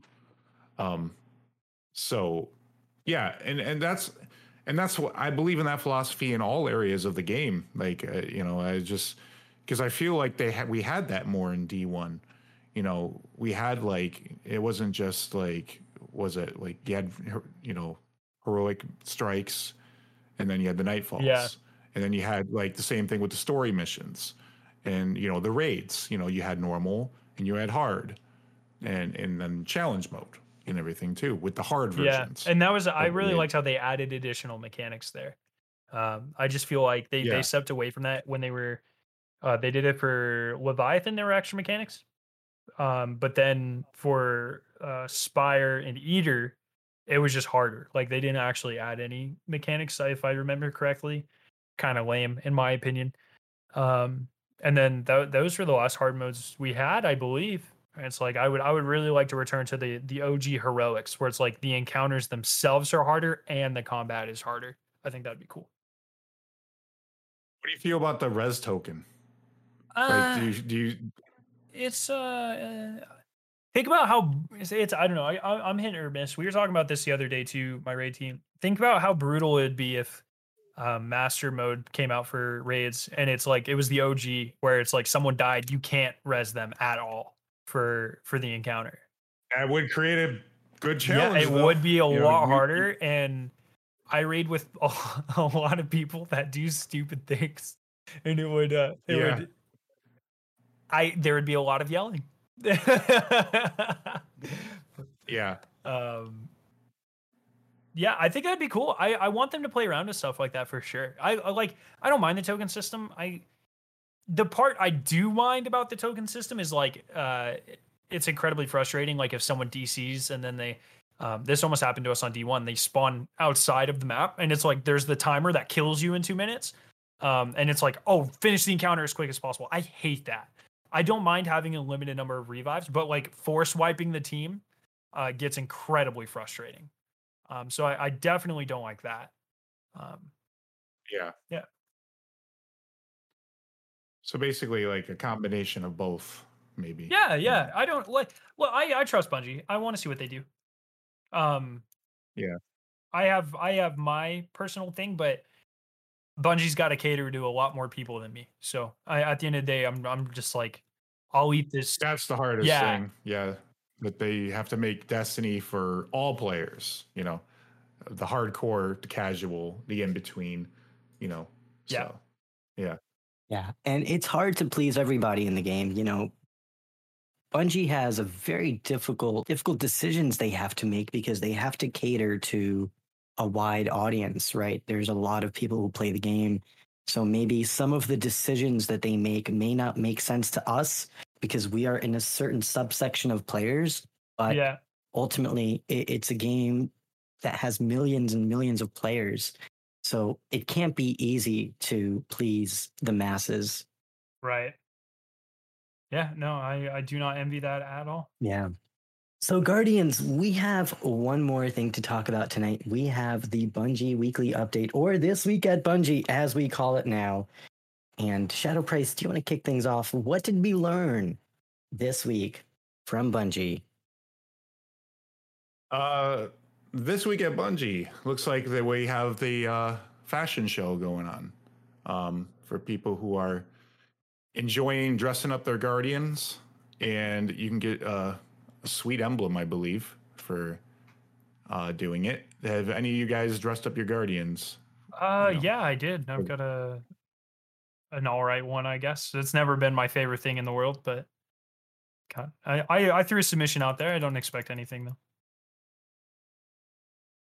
That's cool. I put a submission out, but I'm not very fashionable, so I'm not expecting much. Um, I did I did make a submission, but um, I think some of the fashion art that I've seen from other Guardians, I think looks way better than what I submitted. So I will concede my loss today. Well, you have till June 13th and then uh, to get your submission. So, like, can I resubmit if I think my first submission wasn't quite? Oh, yeah. I Dude. I, yeah, yeah. I have friends okay. that like farm this shit, like 30 submissions. Well, there you well, go. As long as we don't get disqualified, I might have to play dress up later in yeah, Destiny. Dude, no, no rules with that. Uh, DMG might mute you, but. so, make sure you uh, go to make your post on Twitter or Instagram with hashtag Splicer Fashion Show to enter your submission. And again, you have till June 13th, and then Bungie will pick their favorites. So, looks like we have uh, the raid challenges are about to drop upon us. Um, we're going to get that next week in for Vault of Glass. And uh, if you decided to take the day one plunge or watch the action online, you'll be familiar with how to complete these challenges. But proper execution is still the key. We didn't get to that part when we uh, did our day one, unfortunately. It was a, a, a lot of pain. So we're not completely sure what these challenges They're very are fun. Entail. I, mean, I won't spoil them. They're very good challenges, though. Oh, good. Yep. It's good to hear. Well, we look forward to it. Um, might have to look up a video or two. oh, I, I so can spoil them. I mean, if you want. I didn't. Um, we'll, we'll uh, it's spoiler free. Just okay, you know, in the fine. interest of the yeah. community, because you know, I mean, I'm sure there are gamers out there who listen to the podcast who probably wouldn't want it spoiled. So we'll we'll that's keep fine. it spoiler free this time. Looks like each encounter will have each encounter that has challenge mode active for the week will reward an additional chest if you're successful. So there's uh there's that for everybody for wants to go for that extra loot.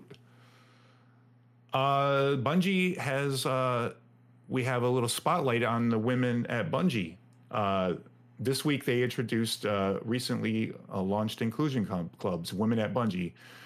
The members at Women at Bungie come from all across the studio and rally around their shared mission to provide a safe, empowering space to share our common experiences as women, a place to build a network, and give and receive practical emotional support. They can also be a force for education and change within the company by supporting diversity and inclusion and efforts to improve the experience of women as part of the larger company efforts. Uh, so there's a full write up on women at Bungie, on right on the uh, this week at Bungie, and make sure to go grab your International Women's Day pin, which is still available at the Bungie store. So that's a great cause. Um, looks like GCX will be incoming. Uh, the Gaming Community Expo, which is kicking off next week on Virtual Space uh, Space Station, you can visit from June 17th to June 20th. You check out the GCX website for the full details, and they've hidden seven dead ghosts in various places around the space station. And it's your job to do what you can and uh, to go best and find them, and make a YouTube video showing where they all are. Collect them, and you'll receive a special emblem. And as tradition, there will be a charity marathon running alongside the event, raising money 24 7 for St. Jude's Children's Hospital from June 13th until the event ends on June 20th.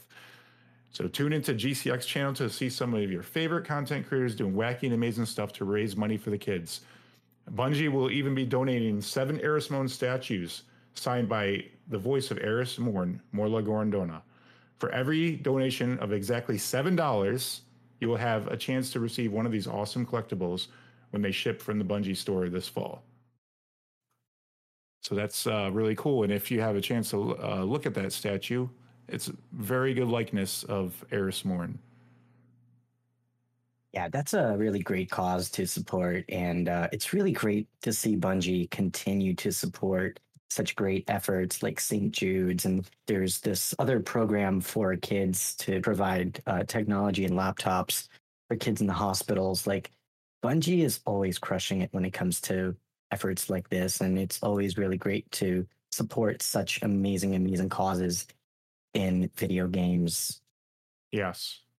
Yes, it's uh it is a very amazing uh effort that everybody in the Destiny community uh they're able to partake in it. And yeah, and, and there's a and there's some really cool cause. emblems that you can get. One is if you make a twenty five dollar yep. donation, and then there's uh, another emblem that you can actually win from finding some lost dead ghosts in uh, GCX uh, virtual. I'm not sure how exactly that will work, but they have some virtual app that you can uh, download and access the virtual event. Are either of you planning on attending GCX virtual this year?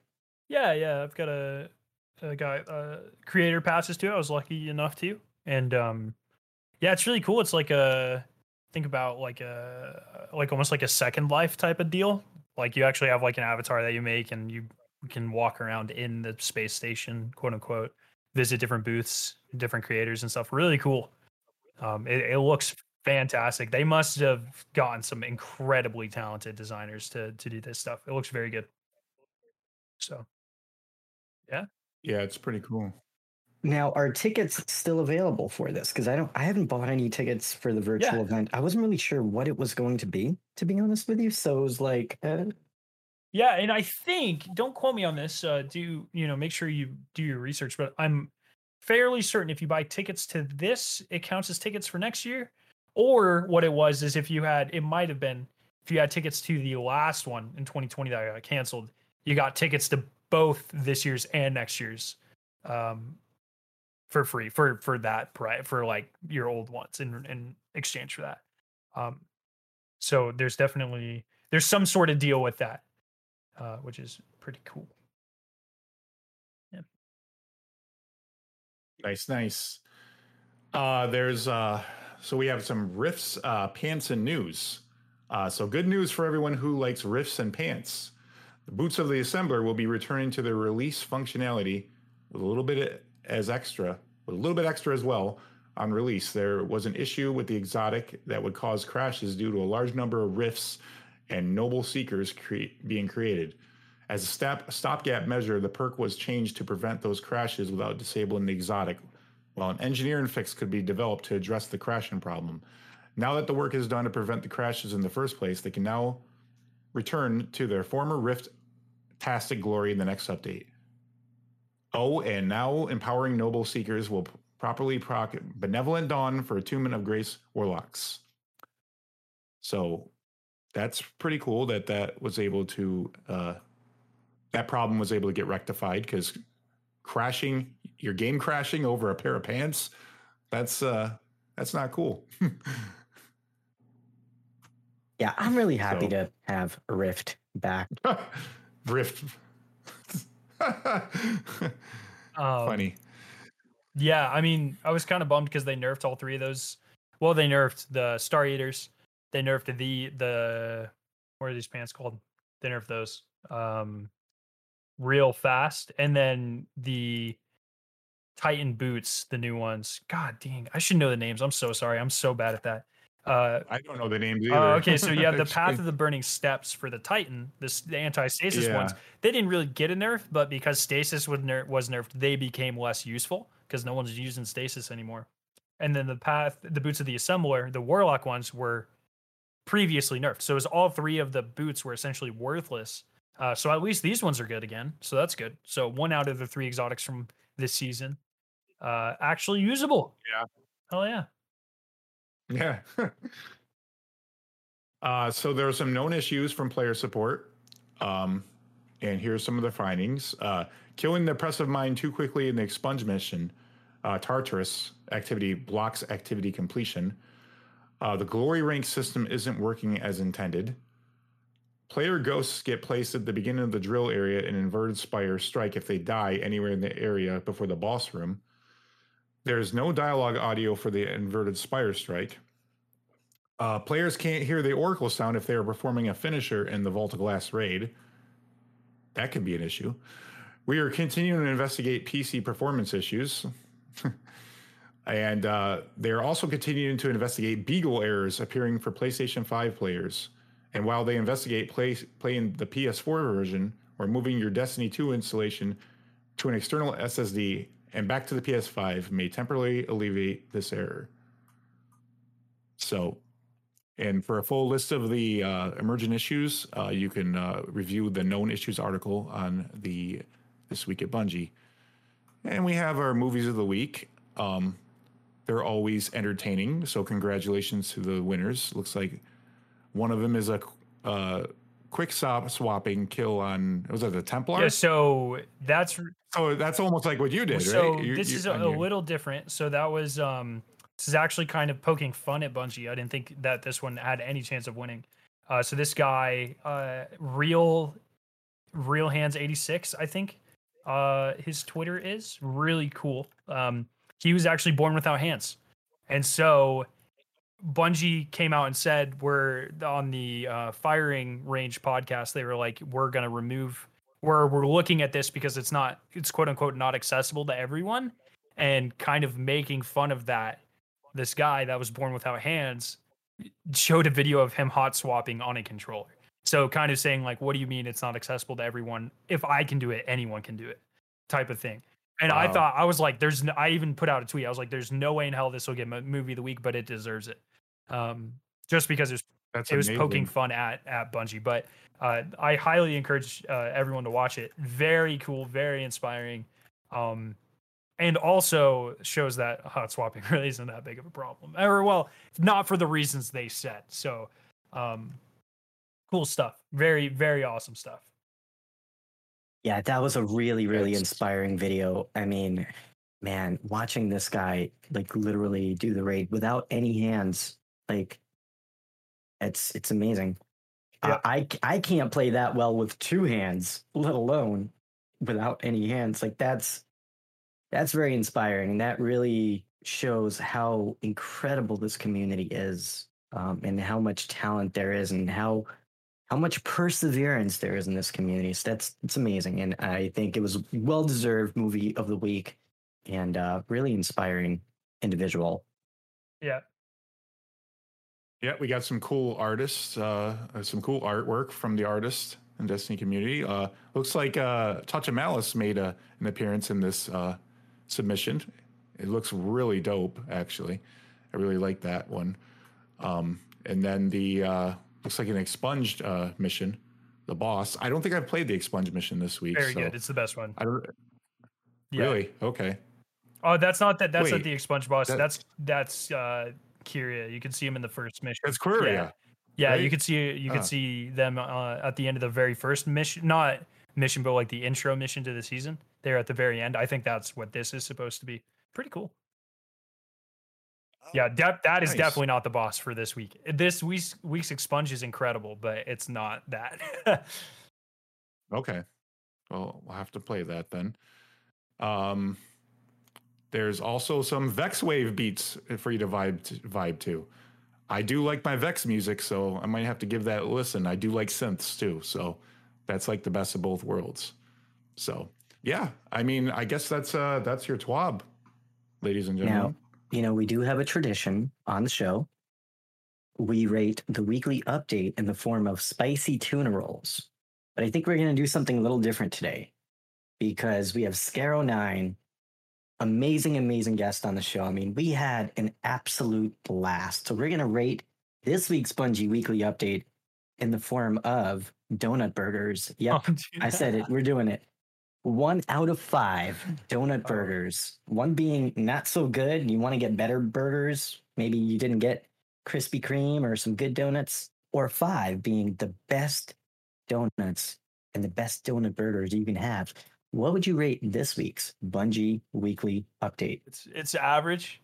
Uh, GCX is cool, and the the one minute Bungie thing is is really cool. So uh, I'm gonna give it a three and a half out of five donut burgers. I think. Is that good? Is this am I too mean? I don't know what the scale is. this is not a unit I'm familiar with. No, I, I I think that's uh generous actually. I think that's respectable. in my opinion. Yeah. Um I'm going to go one lower. I'm going to go 3. Um just because there's some complementary things in this twab like it's cool like the you know the women at Bungie, you know, good cause. GCX and St. Jude's uh, amazing cause, you know. And uh also the submissions for the movie of the week and the art artwork is great but it's just kind of you know there's nothing there's nothing for there, there's nothing for me to chew on else you know? There's not like there's nothing exciting. We're not seeing it wasn't like that twab where we saw like uh, they showed a screenshot from something from the witch Oh, queen. Yeah. or anything like that. You know it's it, it i feel like we didn't get enough here but they don't all have to be winners you know? It's nice that we get them every week. So i would just say yeah it's a three for me. Three donut burgers out of five hey, it's a lot of good donut burgers. though. That's that's that's some good donut burgers. And uh I would give this Bungie weekly update probably a four. Because I think it didn't have anything too crazy to show. We're not we're not in that time where like anything major is really starting to happen in the game. Like we did learn about bungie's not going to be at E e3 they Yeah. weren't going to be at E3. We didn't really get any information about, you know, what those adept weapons were going to look like in the raid. And I kind of would wish that we maybe would get that a little bit.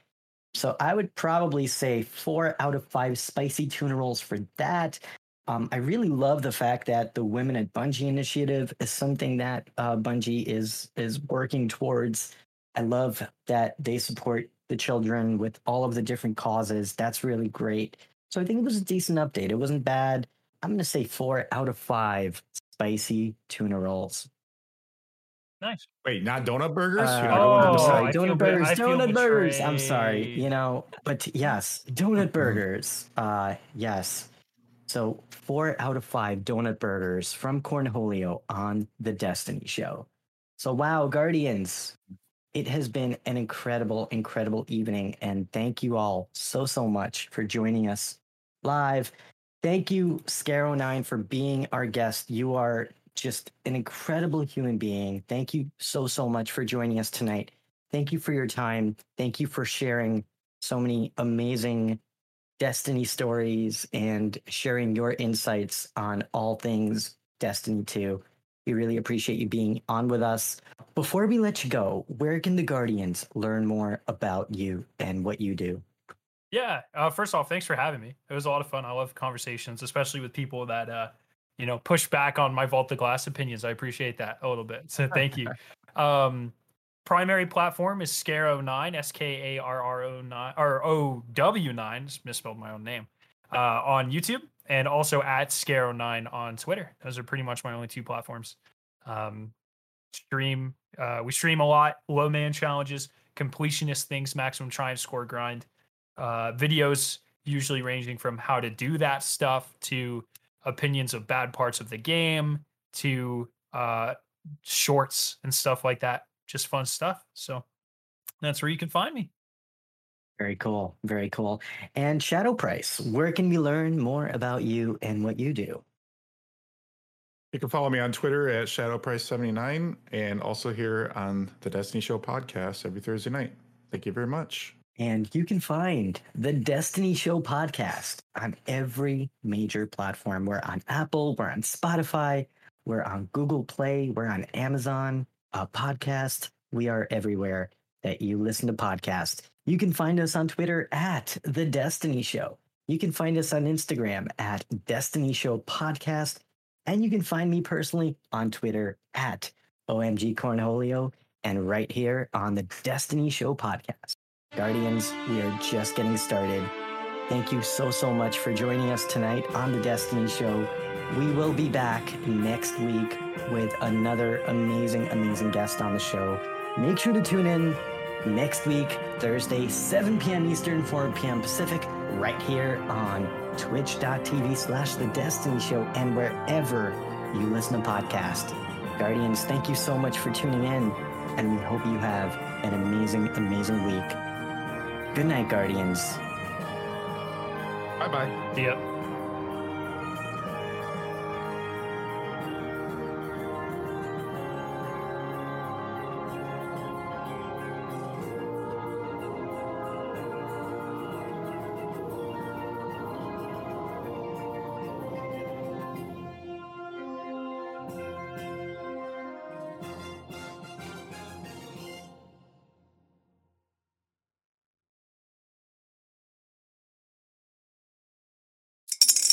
Spring is in the air at Littleton Coin Company, and we want to help you brighten your collection.